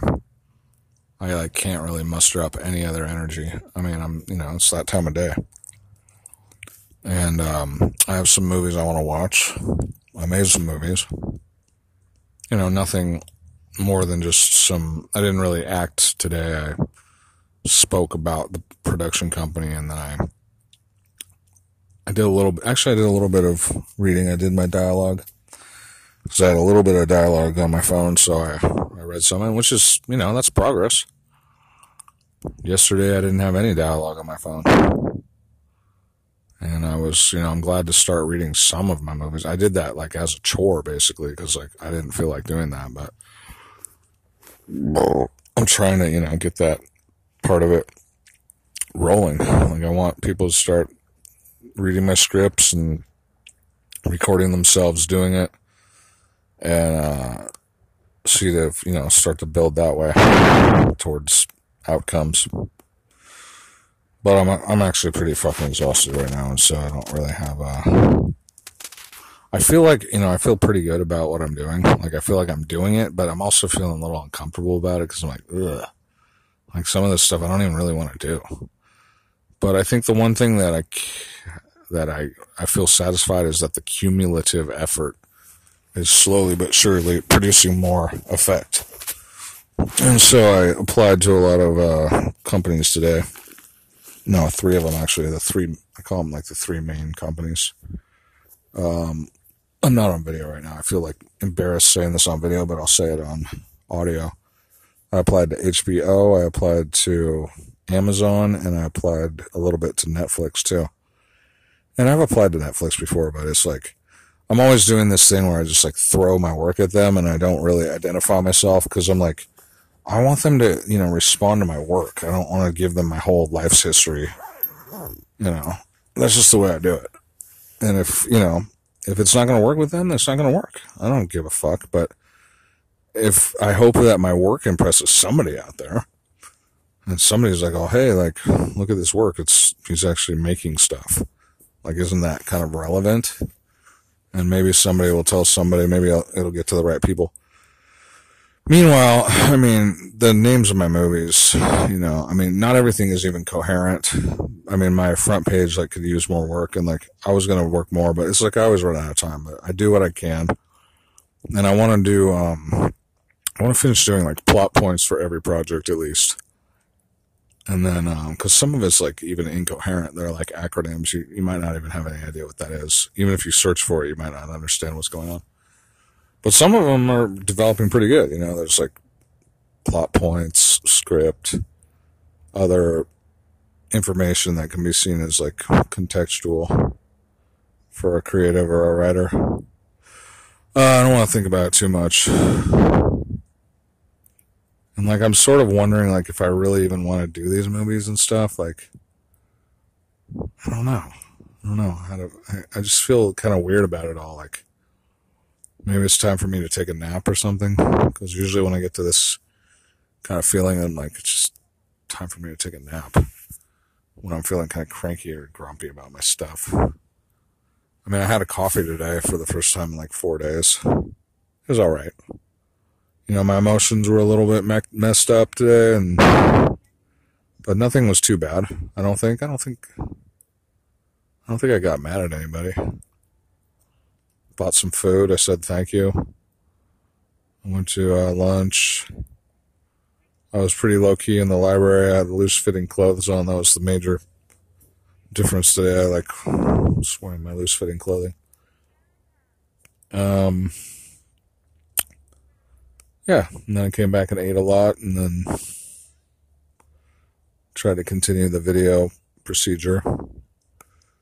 I've been producing the podcast regularly, like almost every day, which is fine by me. I mean, as long as it's, you know, it's regular. I mean, it doesn't take me that long to produce it. It takes about like 15 minutes, it seems like. But along with all the time I spend talking. But all the time I spend talking is more like, I'd be thinking anyway. So it's like, I don't know, you know, I'm like, maybe there's other things I could be doing with my life, but right now I'm really interested in doing the music promotion and try to do some new projects with music. And then now I'm back on the motion picture thing a little bit more. And, you know, if it starts to work, it'll start to work. I'll notice. It'll be like, I'll connect with anybody who's like, oh, I took a look at your projects. They're interesting. Like, I want to get involved somehow. And maybe it's just way too far-fetched. I mean, I'm calculating against, like, all these other norms, you know, like all the unions, SAG-AFTRA, and, like, what's that other union? Casting. I think it is. Wait, what was that? It's like a casting, there's this girl I knew, she was like a casting agent, but it seems like she wouldn't get back to me, but she was like not allowed to and stuff. And I'm thinking about stuff like that, like the guilds and like, they're sort of like exclusive, but like people like, you know, they pay a lot of money to be in them and then like they want to pretend like there's no such thing as other people or something. I think that's part of the racket. I don't know exactly how it all works, but so if I'm like looking for professional people, but then I come up against the gilded people. I don't know if they're, you know, if anybody's going to really step out of that and I feel like it's all a fucking hoax, really. Like, I feel like a lot of people who are, like, in the guilds are just, like, they just wasted their fucking money. And so there's a big part of me that, like, the phrase is disintermediating. Like, and I hate that fucking phrase. I'm sick of fucking saying shit like that. But I really kind of feel like I could do this all so much more cheaply. But at some point, it's like, basically organized crime is in the unions. And I mean, organized crime, I mean, you got to think it's like all throughout the movies too, because they're all about drug dealing and stuff. So, but maybe there's like a sweet spot or something where maybe I can find people who are not in organized crime, and maybe I can find people who aren't communists, and maybe I can find some intelligent people and some comedians and stuff that, you know, most comedians that are already on stage are going to be Jewish. I mean, it's already going to be like that. But it's possible that I'll find some intelligent Jews who have a sense of humor about World War II and, like, what is actually true. But a lot of them are just going to be fucking buttholes because a lot of fucking Jews are just nepotistic buttholes and they're just happy as fuck to just do their stupid hate whitey routines and, like, you know, they just, that's all they're all the same. But I'm imagining out there there's a few that are, like, different. Then I just have to worry that if they came in on this thing that they're either going to troll me or fucking set me up or something. But I'm pretty, you know, I'm not going to say I'm an absolutely astute judge of character, but I might be able to tell. And I'm, again, like, I'll be working remotely for most of the time anyway, so it's like all they have to do is produce some rough drafts on record, and then, you know, I'll have that. Not like it's blackmail, but, you know, if they want to play the role, they can play the role. If they don't want to play the role, then don't play the role. If they don't get it, you know, then, you know, there's plenty of Jews that don't get this kind of shit. They're total bastards that are paid by the Rockefellers or paid by some other fucking gang of fucking Jews. I mean, I've seen it. I've been studying the news like nonstop for the past, you know, several years, and I've seen all kinds of fucking bullshit. Twitter people, their blue check marks, and all that shit. Like, I've seen it. And, like, I've just seen the themes. Like, people are just, you know, they're paid. And they get their fucking messages from whatever is the Elders of Zion. It's just, it's so obvious. Like, they're just all of the same feather. And their mentality is all of the same feather. They're just the same. Same. Orange man bad, same. And it's just, oh, God, it's just so boring. But, you know, I hope that somebody would turn out there. But the thing is, you know, it's a rare person. I would hate to say this, or, you know, let me repeat or go through that. It's like, not everybody's like me. It's, I didn't want to say it that way, but, like, I have to deal with, like, you know, a situation where my lifestyle is way different than most people's. And I think that's the cost of being an independent thinker, or like being too serious about anything, which is what I had to be because I was devoted to the truth. And like, I think it kind of, you know, explains like why I am where I am in life. Like, I have to avoid so many deceivers out there. It's just, it doesn't work. So, I mean, I get the whole paradigm is like everybody's caught up in this fucking fraud. The world is a fraud. America's a fraud. It's all a fraud. So people have to support the fraud emotionally and mentally, or else they couldn't maintain their position in it. That's pretty much how I feel about it right now. So, yeah, it's probably going to be some rare people who are really outside of it. And then I don't know exactly what I'm looking for, because, you know, maybe if people are too far outside of it too, they might be too chaotic or incoherent to even, you know, muster up the attention necessary to sustain the pursuit of the outcome. And I can imagine that as well. And including me, like, I'm having a hard time just typing the scripts. But I did look back on project number 2, and I was like, oh, there's more there than I thought there was. And while some of it was just, seemed to be just like some random, you know, stuff that's not even related to the plot, I'm like, you know what? No, I could work this in. And so I'm like, I could just work this in if I thought about how to connect all these plot points. But I don't know. It's like, I'm like, it doesn't really seem related. But at the same time, at least I got something to work with. And so I'm like, okay, yeah, it would just be played differently. And then I was like, even thinking of the actors, I had them as characters in my movie. And then I was like, wait, I'll just get them to play themselves. Maybe they will. Maybe then they'll start to see the sense of humor. I mean, I still kind of have faith in this one guy and maybe this other guy, who I've seen both of them in the real world. And, you know, it's like we're about the same age. Like, I kind of get the feeling that if we met, or at least we talked about it somehow, that theoretically we could kind of see eye to eye over the humor. Of course, they're good at, you know, trolling people too. So I mean, they could try to troll me, but that's the thing about the truth, is that after all, if they try to troll against a scholar, it's like, well, you know, you're going to end up just being a douchebag. But, you know, that doesn't mean that I won't get, like, ridiculed in the process, and or just, like, exposed, or, like, shown, you know, the light of the mass media against me or something, or framed, or killed, or hit, whatever. So I kind of have to balance my, like, hope for combination with, like, some realistic and some just whatever, fierce paranoia. I mean, it's not that I don't trust everybody. It's just that there's some people that I think are, you know, I wouldn't really want to trust them at first glance. Not unless they really kind of prove themselves to be. I mean, once again, it's like all they got to do is produce footage. Give me any kind of footage of themselves doing the roles, and then I'm like, okay, well, you're doing it. And if they want to troll past that, at least, like, I've got footage. And, I mean, by the way, once the footage is mine, I mean, the verbal agreement is that it can be used in the final project that may be commercialized. I mean, that should be, like, essentially assumed, I think.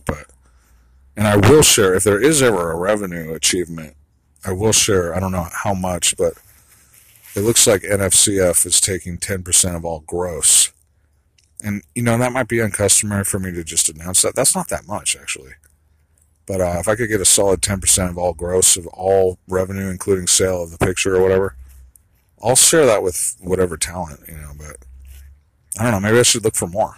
Next takes 10%. Maybe NFCF takes 40%. So it kind of depends on who makes the sale and how they make the sale and if it's possible to make a sale. Meanwhile, I keep going back to this thought, but I'm like, oh, yeah, these movies, I don't think they're going to get sold to these platforms because platforms are run by politically correct people. And, like, nobody wants a Nazi picture. Even if it's a comedy, unless the Nazis are getting beat up. Just like, what was that movie? Tarantino.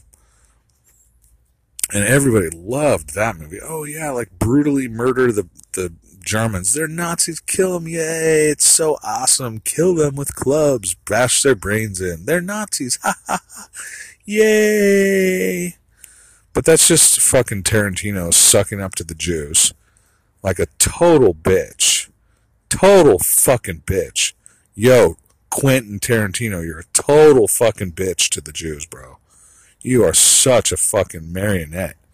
You had to make your little fucking picture for the Jews. So they'd pay for your other bullshit. Man. That was garbage. That's fucking garbage. Nobody in Hollywood makes anything really good. You know, sometimes I'll laugh at their shit. There's another show. Oh, yeah. The latest show is Blood and Treasure, which I've enjoyed a lot. But almost every episode is peppered with this anti-Nazi routine. It's like some Jew is writing it in there. They might have been... This podcast I listen to talks about the Lear Foundation, but they're usually involving tropes or themes that are like pro-vaccination and stuff like that, like anti-conspiracy or theory or whatever the fuck, anti-money laundering, who knows, like anti-Bitcoin. I'm not sure what their themes are, but they're like establishment norms that they like push into a lot of scripts and stuff, apparently, according to what these guys say. I don't know that to be true for sure, but they talk about it enough. Like they know, they just never quite refer to like what it is. But likewise, this other script is just like this like enduring anti-German, anti-Nazi thing. It's so pedestrian. I never call anything pedestrian. It's so quotidian. It's so banal. It's literally so routine. It's just like I don't know if I used any of those words right, but it's almost funnier if I just say it like that. It's so damn antiquarian. I don't know. I mean, and how are you going to transcend that? You've got to make it outside of their fucking system, unless they want to make it with you. But these gerbil-like fucking rodent Jews that are all like curled up in their studio, they're all like just these little, and they're related to their cousins at Goldman Sachs and the fiscal. I heard Goldman Sachs is in trouble. They said Deutsche Bank actually went out of business. So, no, not that it went out of business, but it actually cracked finally, I think. And then, oh, yeah, the same podcast said that Goldman Sachs is in trouble now. Or the rumor is. That would be funny. Goldman Sachs, by the way, they bought Poloniex and Circle in the crypto sphere. They made them both suck. They just made them both suck. They suck. I'm just telling you, they suck. You don't have to take my word for it, but... I know they suck. They suck. I've used them. They suck. You can't even use one of them now without compliance for like micro amounts of fucking money. It's stupid. And then Goldman Sachs, I heard, was behind the Apple Money payrail. That's intriguing as well. If Goldman Sachs is really in trouble, but they just interface with Apple, I'm starting to think Apple is really in trouble. I mean, well, you know, the chief design guy left, and I saw this one article that said they were going to replace Tim Cook, but Maybe none of that's true, but it's like iPhone sales are lagging. They don't seem to have any new product. They have the watch, but I don't think they're making that like as good as it could be. But enough about them. They deplatformed Alex Jones. That to me was like the beginning of the end for my respect for that platform or that company. I'd never really liked him actually, but anyway, who cares what I think? I'm just sort of like expressing some opinions about like what is, literally what is. What I was on HBO looking at their page that we got 173 nominations for the Emmys. It's like, how many fucking nominations are there? It's funny, I was watching this old clip of Harvey Weinstein before he was Me Too'd. And there was this joke, I guess it was from Ricky Gervais. And he said something like, it was something about how they paid to get nominated or paid to win. But I honestly can't remember the joke. It was delivered really well. Ricky Gervais is pretty damn funny, I gotta say. But it's funny because you had Harvey Weinstein. He was laughing the hardest out of the whole audience, it seemed like. I thought that was funny.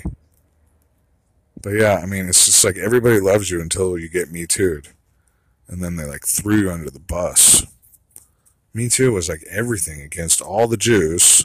And it was like the distributors shake up. Like either it was a tactic, Sherry Redstone against Les Moonves. I found out that Les Moonves was like the grandson of an Israeli, maybe commander or something, but it's at least grandson of an Israeli, who knows. But like they all are. I mean, it's like Israel is Hollywood, is Israel. So how do you make movies that make fun of Jews? I mean, basically, I gotta make them on my own. And how do I find actors that are like even capable of making a joke about Jews without like fearing the rest of their lives that they'll never get hired again? It's just like, man, what is it like? It's like the House Un-American Activities. It's like they're instead of being worried of being labeled a communist, they're completely worried about being labeled an anti-Semite. But maybe some people aren't. You would think that some people are autonomous, but everybody's fucking cucked. Because nobody can go like really hardcore. You have to think, I mean, unless you live like me. Or you can be like pretty tough and like get outside of it somehow, but I don't know. You know, people are stuck in paradigms. They're stuck in economic relationships. Anyway, so yeah, back to like, I'm being kind of pessimistic about some of my shows. Some of them I'm like, okay, well, I could probably get somebody to start scripting on some of these other ones that are less about that stuff. But I have two movies that are kind of like that, and they're kind of the ones I'm most passionate about. I mean, Doggy Side is pretty much just nonsense. And then Robots Rule the World is nothing too controversial. Abgom is pretty controversial. If I go with the original thing where there's a lot of race jokes, which I think would be good, but I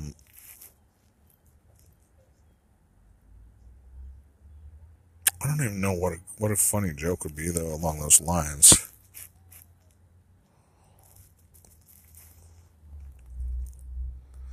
I don't know. Maybe I thought that it would be funny to have all the girls of different colors like being basically racist to each other or something like that, like being talking about like the alleged, you know, preference for light-skinned females even in the African American community and stuff, but I mean, I don't know if that's true, but I just thought that a lot of jokes about that stuff would be kind of funny that were just like not your common jokes, but just like a little crazier, a little more honest and stuff. But I can't even think of a joke like that. So I don't know how I don't know. I was hoping other people would write those jokes.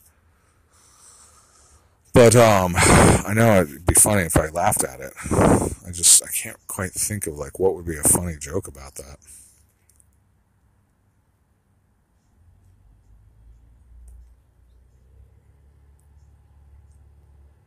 Okay, I got one. That's pretty funny.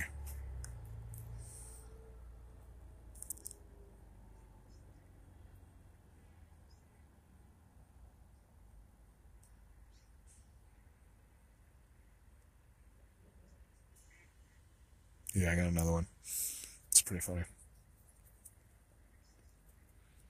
Then there's Porn Star Buddha Macho Man, mostly innocuous jokes, not really too controversial. I haven't thought much about what a plot would be. It's more like a theme. Actually, there was another comedian who did that same joke, I think, basically. It's not quite the same. I don't know. I don't really have any plot points for that one. It's more just like a theme.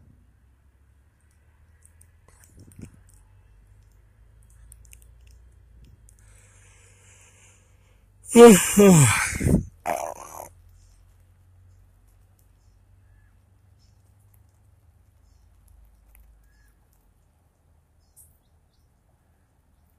Oh, my ribs. I was just thinking about that movie called Guru, I think, that was made by, what's his name? Mike Myers. And then he did Fat Bastard, right? Was that a full movie, or was that just Guru, though? It was like, it was all built up, and it was like right after Austin Powers, I think, but I don't know if it was a flop. I never saw it. But I was just trying to think, I'm like, yeah, I don't think that one did very good. And then, like, shortly thereafter, it was like Mike Myers just was not a big star anymore. And it was like, I was starting to wonder, like, why would people be so into Austin Powers, but, like, not so into the next one? And was it only because the next character had long hair and he looked like a hippie? And maybe people just thought, you know, Austin Powers was so funny. But maybe it had a lot to do with Elizabeth Hurley, too. Or maybe, who knows, did that movie, did it get the same kind of promotion? Or those are interesting questions, kind of, but I don't know, a lot of that seems like way beyond me, you know, like I'll never get to that point, or like it's completely irrelevant. But at the same time, to try to script for something that will be kind of popular, I guess, is like, I don't know. There's something like contrarian, I guess, about the way I do it. Like, I want to make scripts that haven't been made. Like, I want to, but I also believe that like a really fucking funny movie usually is like gonna be like not what people want, you know, like jokes, they have to be fucking, you know, controversial basically to be funny. But, maybe I'm talking too much about it and I should just write it, you know, but I'm also just trying to predict, like, where do I want to invest my energy? You know, it's like, do I want to make something that nobody's going to get or that nobody's going to want to do? Because, I mean, I could just, like, write a funny story, too, and, like, at least I'd have the funny story, even if no one wanted to act in it. But, I mean, the script itself is, like, you know, basically a story, but I'm not quite sure what the answer to all that is, honestly. But one day at a time, at least I'm producing. You know, and like, I'm having fun. Like, I kind of complained about this one kid that I was in this email thread with. I think it's a kid. I don't know, maybe. And I said something kind of challenging because I was like, yeah, fuck, this guy said this thing. And I was like, this is like a tactic. And I'm like, I'm not feeling this. This is some bullshit. This is like anti-producer sentiment. And I'm like, fuck that, you know. You think you can do better than me? Then do something better. Show me something. Until then, shut the fuck up. Trying to psychoanalyze me. But if that's his thing, I mean, I'm still trying to be friendly, but it's just, it kind of, I guess it reminds me of, like, other people who have said stupid shit like that, who have basically interfered with production and just gone on to not produce. I mean, and I've seen it so many times. Like, I've seen the patterns. But, you know, maybe that's what people have to do. They have to fucking complain about a producer, and then they have to fucking go off and, you know, usually maybe they need to make a kid. That's something to do. I mean, that's a productive thing, but it's not being in a movie. Maybe someone has to go back to work.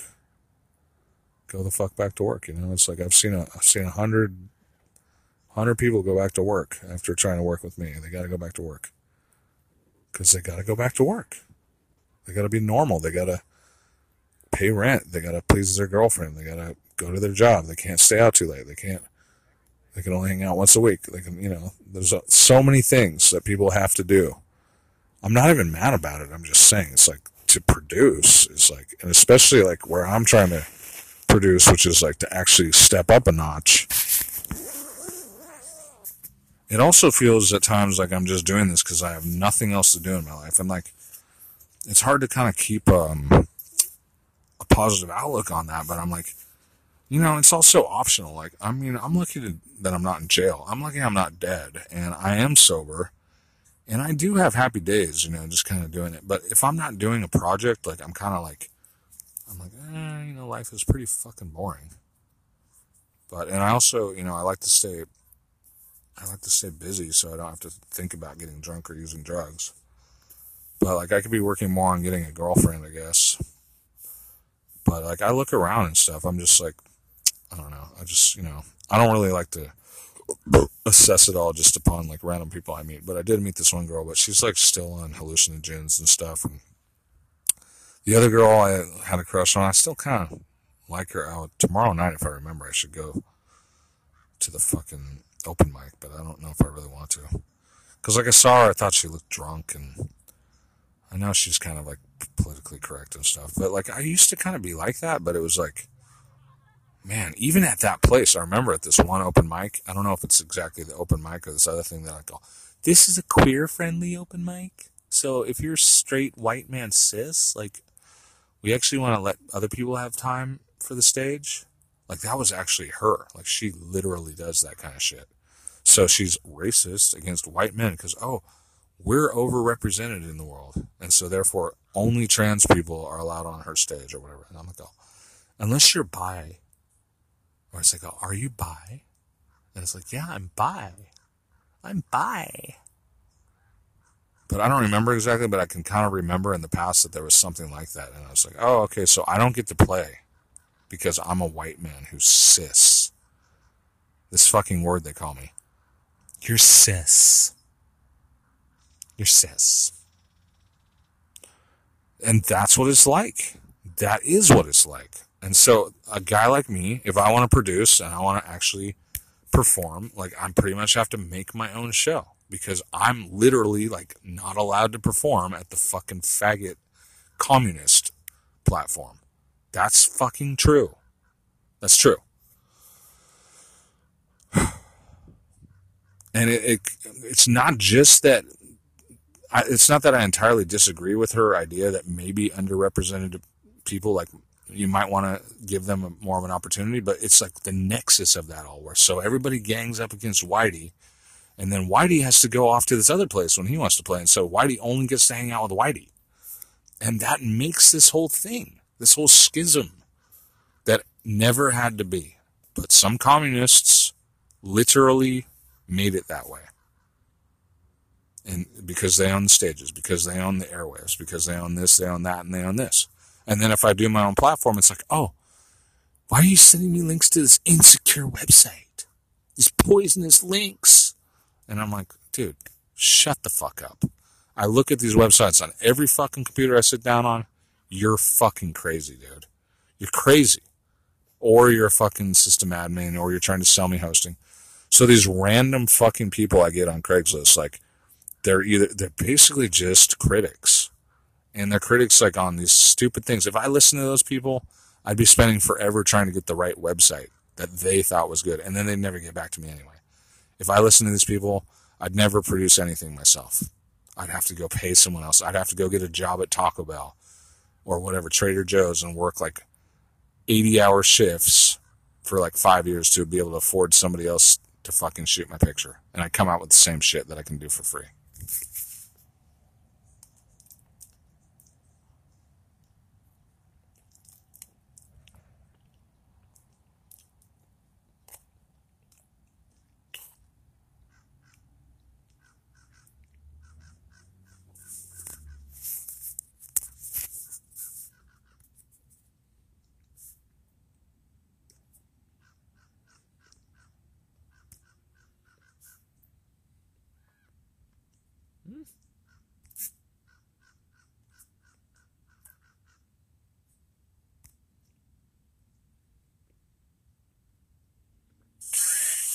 Hi there, it's me, Ryan Hoover. And me, Abidesi Osensadeh. We're the hosts of Product Hunt Radio, a show where we interview the founders, investors, creators, and makers that are shaping the future of tech.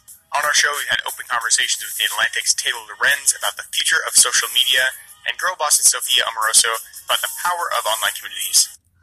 Music Tech, and Tiffany Zong about the future of social networking for about kind of a gross conflict, which is that the brand was like maybe like a secret men's rights activist.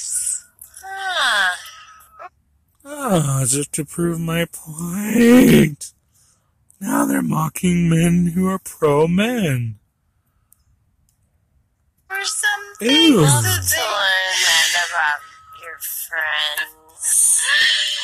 So they had a huge falling out, no longer friends, effectively enemies. Like this guy, a close friend, and you don't feel like watching their close friend content, and they can see that. They can be like, I added Ashley to my close friends list, and she never watches it.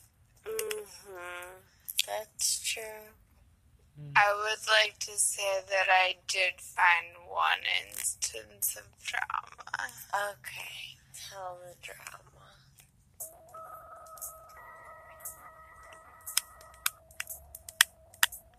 Recently, I was on a first date.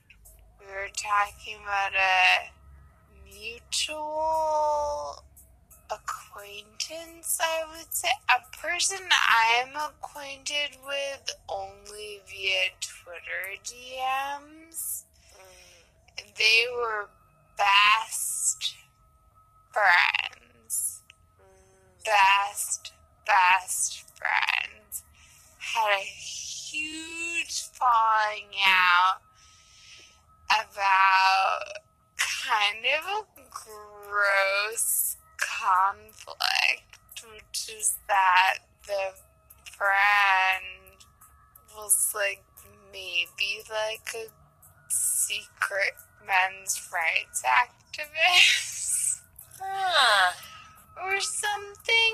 Let's learn about your friends. So they had a huge falling out, no longer friends, effectively enemies. Like this guy used the word enemies.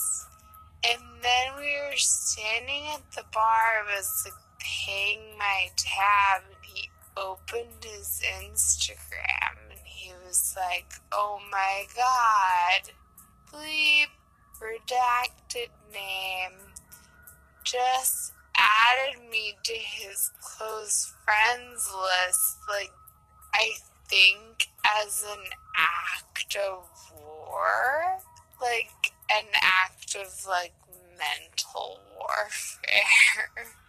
Sort of like, I know you don't like me, but I'm gonna make you feel guilty. Yeah, but it seemed like it was a very mutual falling out. Like neither of them wanted to be friends anymore. So it was also just like, I'm not your friend, don't talk to me. Please continue. Wow. Yeah, I can't really get super riled up about that. But isn't that random that I was just talking about an anti-manist mentality and I like flipped into this podcast and there they were talking about anti-manist philosophy again? Or anti-man. Is that just like a random indication of how prevalent the norm is? Where like, and yeah, I don't even want to go into it. Like, I usually give away so much information. But I know that network. Like, I talked to my friend about it, and he's all, don't forget that they have a staunch pro-feminist thing, which is an anti-family thing. And so to be pro-man is to, like, be like, oh, somehow that's, like, really bad. To be like, oh, I believe in men, and men have rights, too. And again, it's like every time someone like me even just claims, like when they made that thing called It's Okay to Be White, it was like the most innocuous statement. Like I remember all the articles that came out of it that were like, oh, this horrific white supremacist rhetoric. How dare they say it's okay to be white? These racists. And I mean, it's obviously a very innocuous, very low-key reminder that, like, it's not just a horrible thing to be a white person. It's just because that's the way they make it. So when they say it's okay to be white, it's like, apparently people actually think that that's, like, so racist or horrible. How horrible is it then that it's like that? That something so innocuous is, like, perceived to be something so bad by some people. It's okay to be white. Huh. I don't know. I don't get it. Sometimes, like, I can't believe, like, how fucked up everybody is. I just feel like that's sort of the root of my comedy is, like, and I know I'm not the only person. There's this whole, like, backlash against all this. And I guess I'm looking for people who are kind of, like, cognizant of the backlash and, like, the hypocrisies and the double standards and stuff. And if they have, like, even a more, like, a differentiated opinion of mine, as long as there's, like, commonality and they can work, I don't know. I mean, I almost don't even care if they produce other characters in the scripts that are more to a different ideology. But, I don't know. I mean, I guess, and then we could also put up finances, and then, like, if you want it to come out with a happy ending towards a progressive mentality, then you're basically going to have to pay, aren't you? So... and, I mean, I might have to compromise, but it's like, I don't know if I really need to compromise. Like I said, if I don't want to make, if these scripts aren't going to be made with people and crew and stuff, like if nobody out there wants to make them, then maybe I'll just make cartoons or memes. I'll just go back to memeing. Memeing is so easy. Maybe I don't even need to produce anymore. Yeah. I'm with me on that. I'm a narcissist. I'm a white separatist. Yeah. No. Never was. Never planning to be.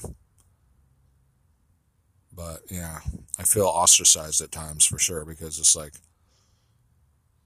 you know, there's just, like, this thing. Like, people are just like, oh, you're a white male? You're straight? How dare you? Or, you're awful. You're a racist. I was like, oh, that's so funny because I tried so hard not to be a racist, but now I am a racist because I just don't give a fuck about you anymore. And I just laugh every fucking time. There's like some crazy ass drama that like proves that some people are total fucking idiots. And I'm just like, God, man, that's fucking funny. And I'm so glad I'm not trying to like stifle my fucking laughter anymore.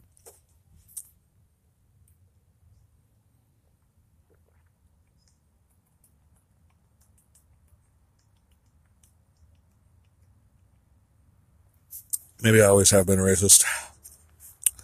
I really don't think that's true, though. But, like, for example, when I'm watching videos of black chicks at McDonald's, like, trying to beat up the fucking people behind the counter who would have served them food, I mean, what's, like, not racist about that? You get a gang of black people trying to beat up the Mexicans that are working there, and they're acting like total apes. I mean, you can watch these videos over and over and over, and it's like, why is that such a common phenomenon? Go ahead and answer the question. I don't fucking know the answer. I've just seen it. Oh, man, I'm tired. I don't want to talk about racism. I usually don't. I don't want to try to justify my opinions. I usually don't. But again, that seems like part of like the requisite or the required fucking deference to the majority now is to like cuck myself essentially and then just like, oh, please step on my balls. I just happen to be straight and white and cis. And please, I'm so sorry I exist, but please be in my movie. Please give me my stapler back. got some good movies to watch. I'm fucking mad right now. What is today, Wednesday? I didn't get any good content today. Tomorrow some podcasts come out, but then I'd have to be making fun of these people. Well, I made some movies, so that was good. I've made podcasts all week. I've done web design all week. I don't know, I just kind of wonder. I should probably just like relax and say to myself that, you know what, at least I'm trying. I'm producing. I'm doing the pre-production stuff. Like, I'm trying. I've done a lot of publishing on Craigslist and stuff. I've got a bunch of feedback, but not all of it has really gone anywhere. But at least I've gotten some feedback and stuff. So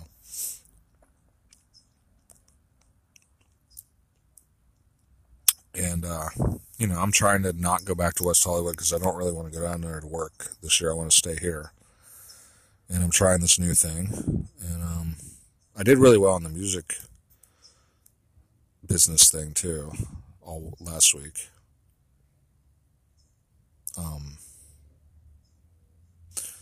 Which I almost don't want to take credit for, but I made like a cool channel, and it's like, yeah, it's a lot of other people's work, but it's like a compilation.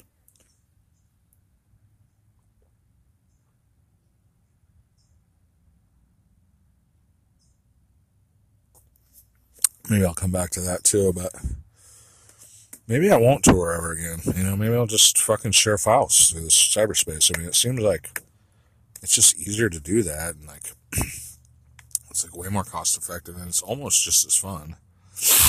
Like, I like hearing people's work. You know, I like sharing people's work. I like making web designs that seem to be like, in some ways it's kind of old fashioned, but in some ways it's kind of new fashioned. Like, I don't know, the way I'm doing stuff nowadays, it's like, I kind of went retro, but it kind of feels futuristic. It's like mobile first, offline friendly, you know, zipped up, zip files, basically, is one way to do it. QR codes too, animated GIFs. I mean, anyway, there's a lot of fun stuff I've been doing with the web designs, and like, I'm just having a blast not even being on social media, basically, because I only try to get on social media to try to get people to look at my stuff, but that's like incredibly frustrating, 'cause stupid social media suck ass. And they're like completely antagonistic to people like getting off of their platforms and like using the rest of the web. It does seem very clearly. And so I think I have more fun just trying to get people on Craigslist. You know, and I got one guy got back on my music platform, so I know it works. You know, and it's like, I just want to keep doing that. Like, I want to keep strengthening like my IP or intellectual property, even if it's open source in a way. It's not really copyrighted. I'm never going to be able to really keep it. But I just have my own thing, you know. It's like, I just want to keep doing that, because that's like getting closer to producing, you know, more of my own stuff, but in collaboration with others. I don't think there's anything wrong with that. And like, I welcome all types of people. I mean, I've got a role in probably my movies for almost anybody. So if you're an actor or an actress, if you have distinct political opinions or not, I mean, I'd probably challenge you to subvert your own paradigms a few times, but I can be challenged as well. So, I mean, you know,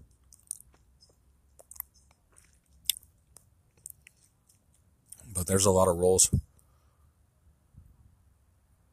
I've just seen like how it's been done before by these other fucking assholes who, like I was saying, this one guy, he's like all popular and shit. Like, he won this award and he won that award. And he fucking was casting for white racists. Like, he wants you to play a poor white racist. And he wants you to bring your own car. Like, that's necessary for his fucking joke. Like, he can't make his joke against white people unless he has some racists in his fucking comedy. And it's just, it just kind of was telling or something. It's like, wow, they've got to invent that to make it look like, you know, but that's, you know, that's fiction. But it's like, it has this effect upon the populace at large where it's like, oh, well, so they make it look like that, and then everybody has to think that that's true, sort of. But a lot of people know that it's not true. And there's like this growing, fediverse or whatever of other people who are out there, and they are fucking pissed. They're fucking pissed. That's why I pretty much predict Trump winning 2020, but I'm not absolutely sure. But I wouldn't be surprised if it's just like way Republican. Like fucking, I saw this meme that it said like, what are you voting next election, Democrat or Nazi? It was like blue and red, blue Democrat or red Nazi. And I was like, Nazi, Sig Heil, Sig Heil. And I am not the only one. Like, I'm not the only one at all. Like, I don't know how it's going to work out, but I don't think that all this stuff that they've been doing, like the Democrats and stuff, and all this anti-white stuff that they've been doing, I don't think it's actually going to catch on. I think what they've done instead is they've probably made white people like way more militant and way more conscious of like what's going on. I don't know if I'm a representative example, because like I've been like turned around like at least 180 degrees, but I'm not like homicidal at all. But I'm pissed about a lot of fucking cultural bullshit. And, like, I can just point to all these times in my life where I'm like, man, they've been racist against me, like, the whole time. You know, and it's just like, wow.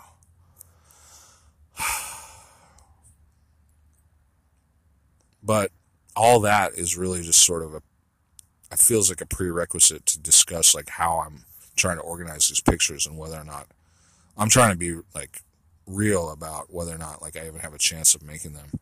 I definitely don't think I really have a good chance of getting picked up by any of the major Jewish-owned networks because of everything I've said, but it's possible someone would go out on a limb for me, but that's why I bring up that guy, Roy Price.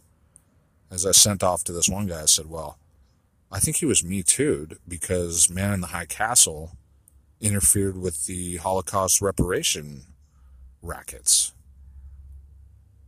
And I mean, I think that's pretty self-explanatory, but it's kind of a deep statement, but I don't know if I want to go into all that right now, but I've been talking about that kind of stuff for a long time. And like, that would also imply that the Philip K. Dick daughter actually didn't quite say what she was reported as saying.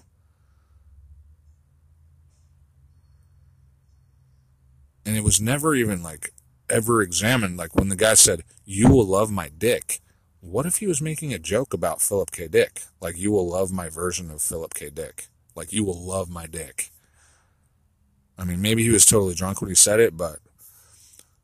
And maybe, on the other hand, maybe he was, like, literally talking about his dick, and maybe the guy was just a lunatic. That's totally possible. But I just thought that... And, I mean, it wasn't like he was replaced by anybody but another... Like, a Jew. Not another Jew, but just... So it was like...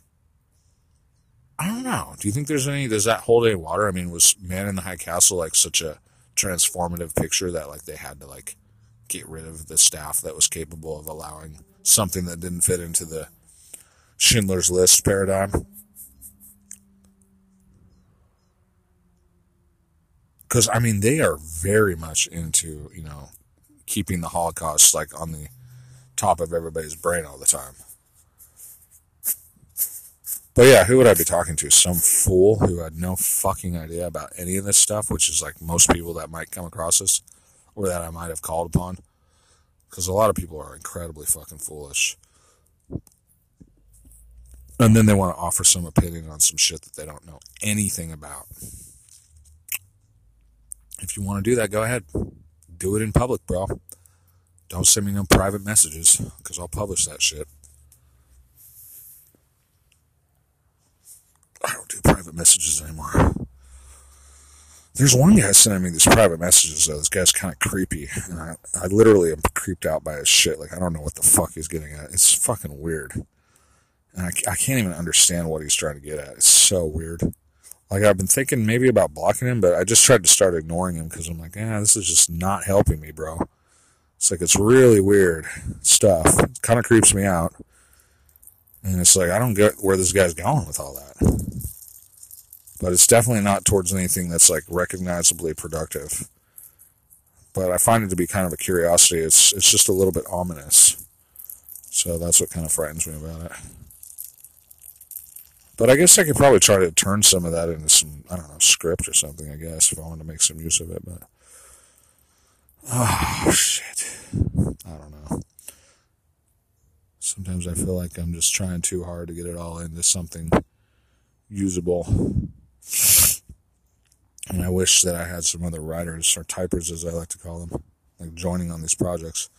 Maybe I'll look a little harder for some of the platforms that might actually support some good comedians and stuff. That's a good idea. Oh, that's a great idea. Because then they'll instantly get the jokes. I might find some adversarial types too, but again, like as long as I'm remote, quasi-anonymous at least, it'd be pretty difficult for them to fuck with me too hard. Besides try to bring light to some shit that's not even fully developed. And actually, that'd probably do me more good once it gets to, like, publicity. If they make publicity on my fucking stuff, then it's like, that's probably going to do me good. I mean, it'll bring more attention to my work. Maybe I'll get some more collaborators. And at the end of the day, like, I feel very confident in saying a lot of this is just a joke. But some of it's based on some real shit that's, like, really fucking crazy and serious. But, you know, but I feel like safe knowing that, like, I'm basically just making a bunch of jokes. And I think it's time for these jokes to be made, but, you know, jokes, I think, are threatening. And I've heard some comedians say it as well. Jokes and stand-up or whatever they were saying is, like, unregulated. And it's, like, one of the last opportunities for people to, like, make a living just off using their mind and their voice, but for me, it's, like, even different. Like, I don't even have to make a living. I almost feel like that's how, like, why I might be considered even more dangerous than others, just because I'm so free to say whatever the fuck I want. I don't even have to worry about repercussions except for bricks to my head or pipes or being framed or if they attack my family. And that's all something that could happen if you get too out there and too public about your views. But, you know, I've seen that a lot. So it's just it's the difficulty, I guess, of producing unorthodox work.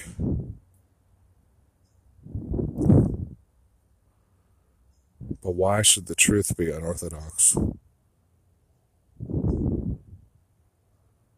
But that's what we have. All right. Let's see, I got this, I got that, I got this, I got that, I got this. I'm eating a lot of snacks today. I got a spring water. I don't really have any more sugar. Yeah, oh well. I usually like to eat sugar by now. Well, I might start watching this other show, The Boys. I've been enjoying this. I'm on, like, episode 4.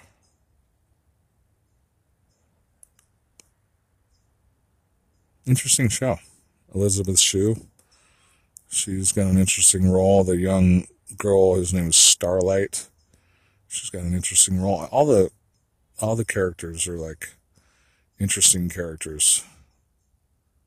Except for maybe the superheroes who are kind of more flat. They're just, like, anti-heroes, kind of. But the humans who are, like, coping with the fact that all these soups or these superheroes are just total bastards is, like, that's what's pretty interesting about it. So it's all about morality and right and wrong, kind of, but where the heroes are, like, actually the bad guys.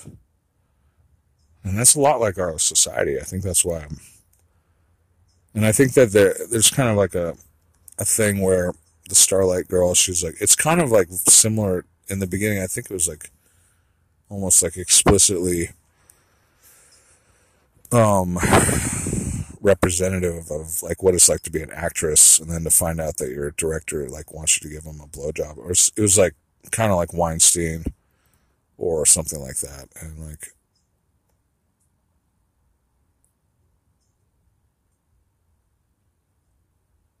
it's pretty interesting. You know, it's a pretty interesting show. And, anyway, I'm going to be watching that, and what else? Oh, and my own shows. And I guess I'll see you later. I mean, I'll talk to you later. I mean, I'll talk at you later.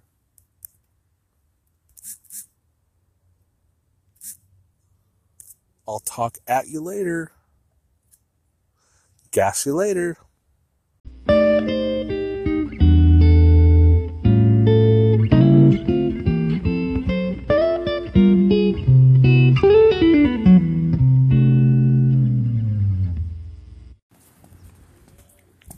And in conclusion, why us?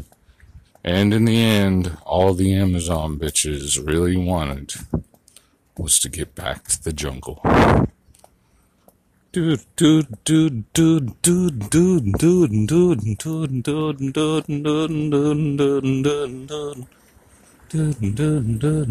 dude. I'm like in the mood for a coffee. Or, oh yeah, I just already put out Abgom and BSBMM. They're already done. Doop, doop, doop, doop, doop, doop, doop.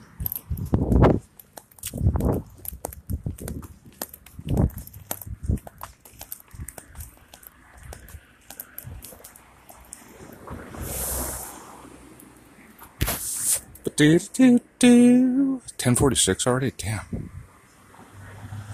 I could just go to the thing and not spend money on coffee. It's really hard not to do that, though. It's like, what is the point of money? I'm just about to run out of money, too. Well, I got one more. I got this month, and then I got one more payment. And then, like, I'm going to be out of money. Which is going to suck if I don't have a better idea of what to do. It's basically going to suck. Because if I don't have any money and I don't have a job, I'm just going to have to go to, like, every church, like, more and more and more. And it's going to be like, I'll never have sugar. I'll never have soda. I'll never have coffee. And unless I find it.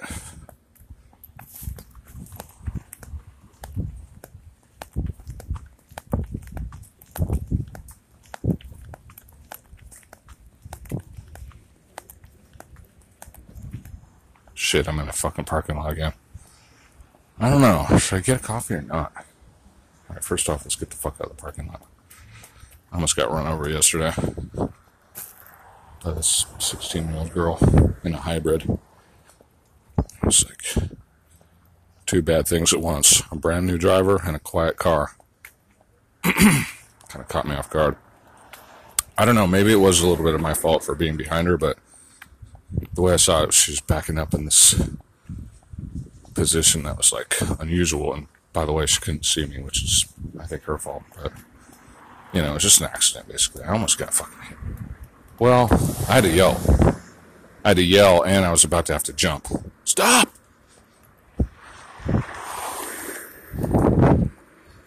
Stop! I'm trying to think, so I'd have to cross through the damn thing there, and here.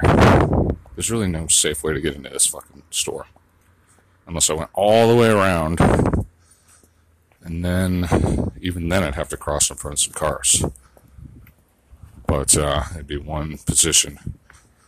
But I guess, well, that's what life is like. It's like sometimes you gotta cross the street if you're out walking.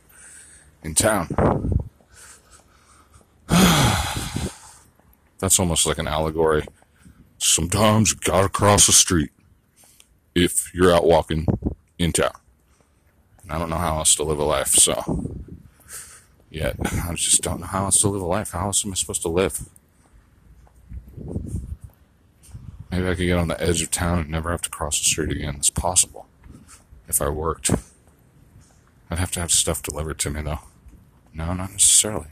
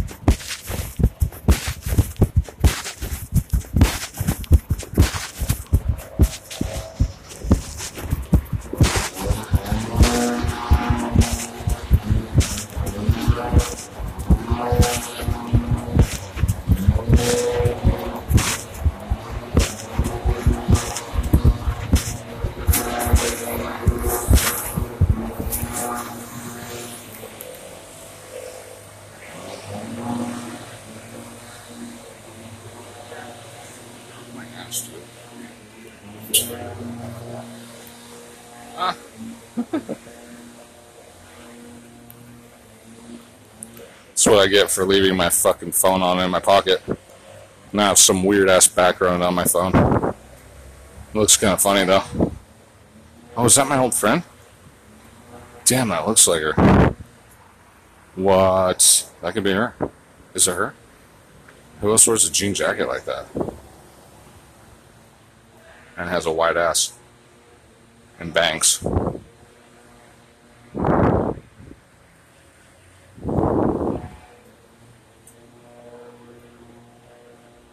Oh yeah, so I woke up this morning and I was thinking a lot about different lifestyles and different jobs. And then I just went to the store and I saw this girl who I kind of like. She's like my same age. I kind of like her. I get a little nervous around her. I mean, she has a different color of skin than me, but she seems like really similar to me. I don't know if that's part of the reason I like her or not, but I can't tell. I think she looks pretty interesting. But, yeah, she's working the job that I was thinking about having. And I just, you know, I got a lot of opinions on that, but one of them is, what's the point? If I don't need to do it, like, what's the point?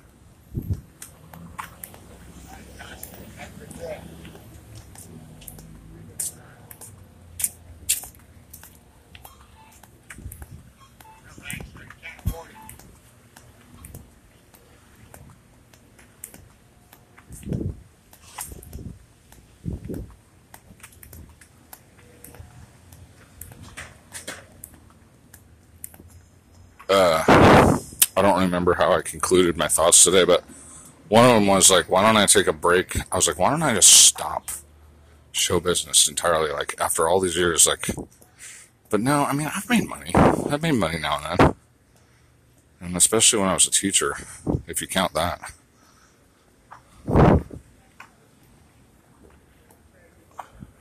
Everything's show business in a way. I show up and there's business. Oh, it's another black guy on the street begging for the children. You want to save the fucking children today? Hey, what are you, a racist? Why don't you want to save the children?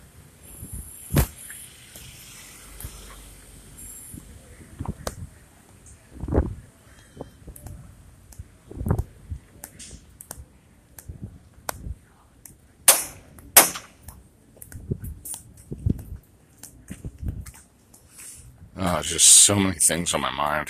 I wish I had time to talk about them, but it was kind of like,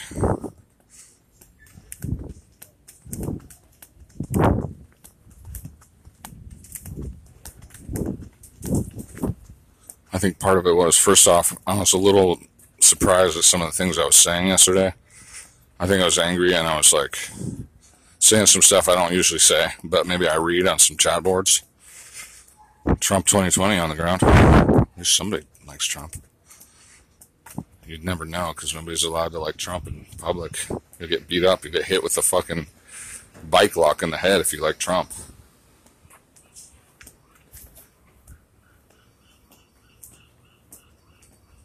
Hi. But that's one of those things. You know, it's like the minority opinion almost. It's majority, but it's like we're minorities in... usually in our position. We're not fucking in a mob. But I don't even know how much I like Trump anymore. But oh yeah, I can watch the last Democratic selection racist, who can say racism the most, campaign.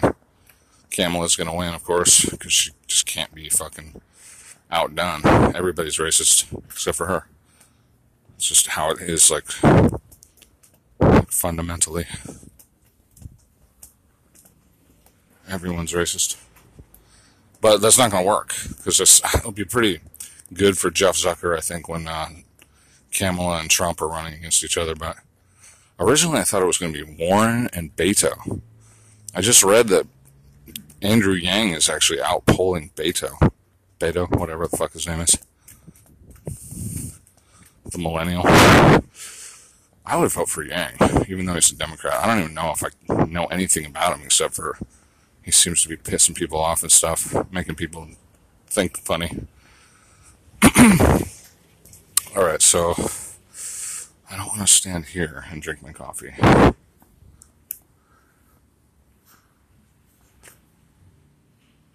But maybe I will. I guess there's just nothing I can say.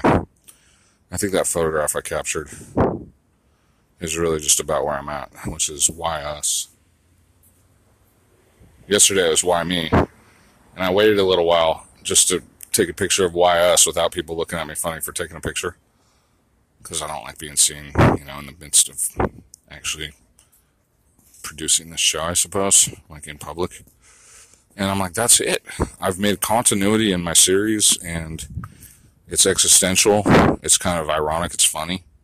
Ironic. Or maybe unexpected is what I meant to say. Because, like, I wouldn't have expected to see the same type of graffiti twice that has, like, two different... things.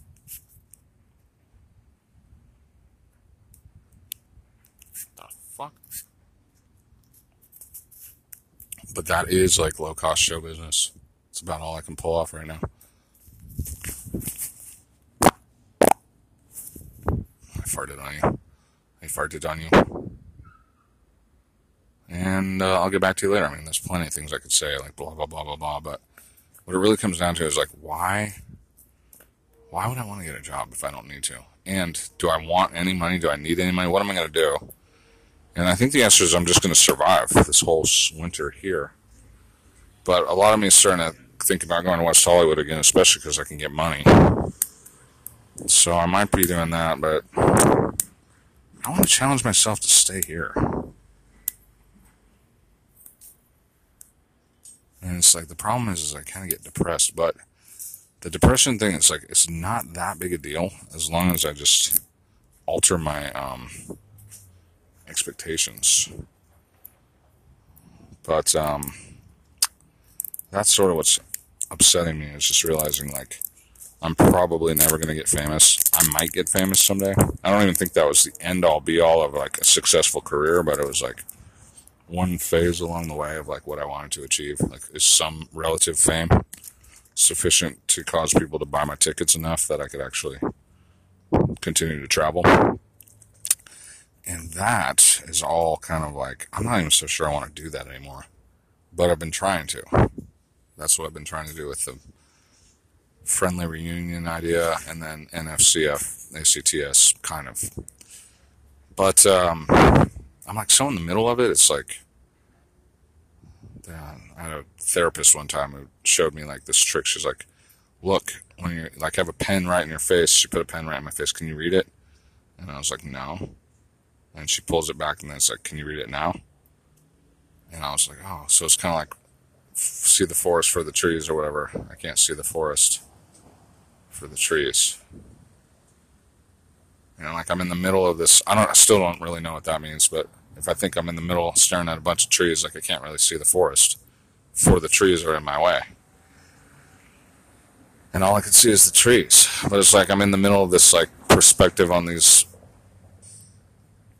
visions I'm trying to create, and it's like I'm also sort of just like, do I even want to do this? What am I doing?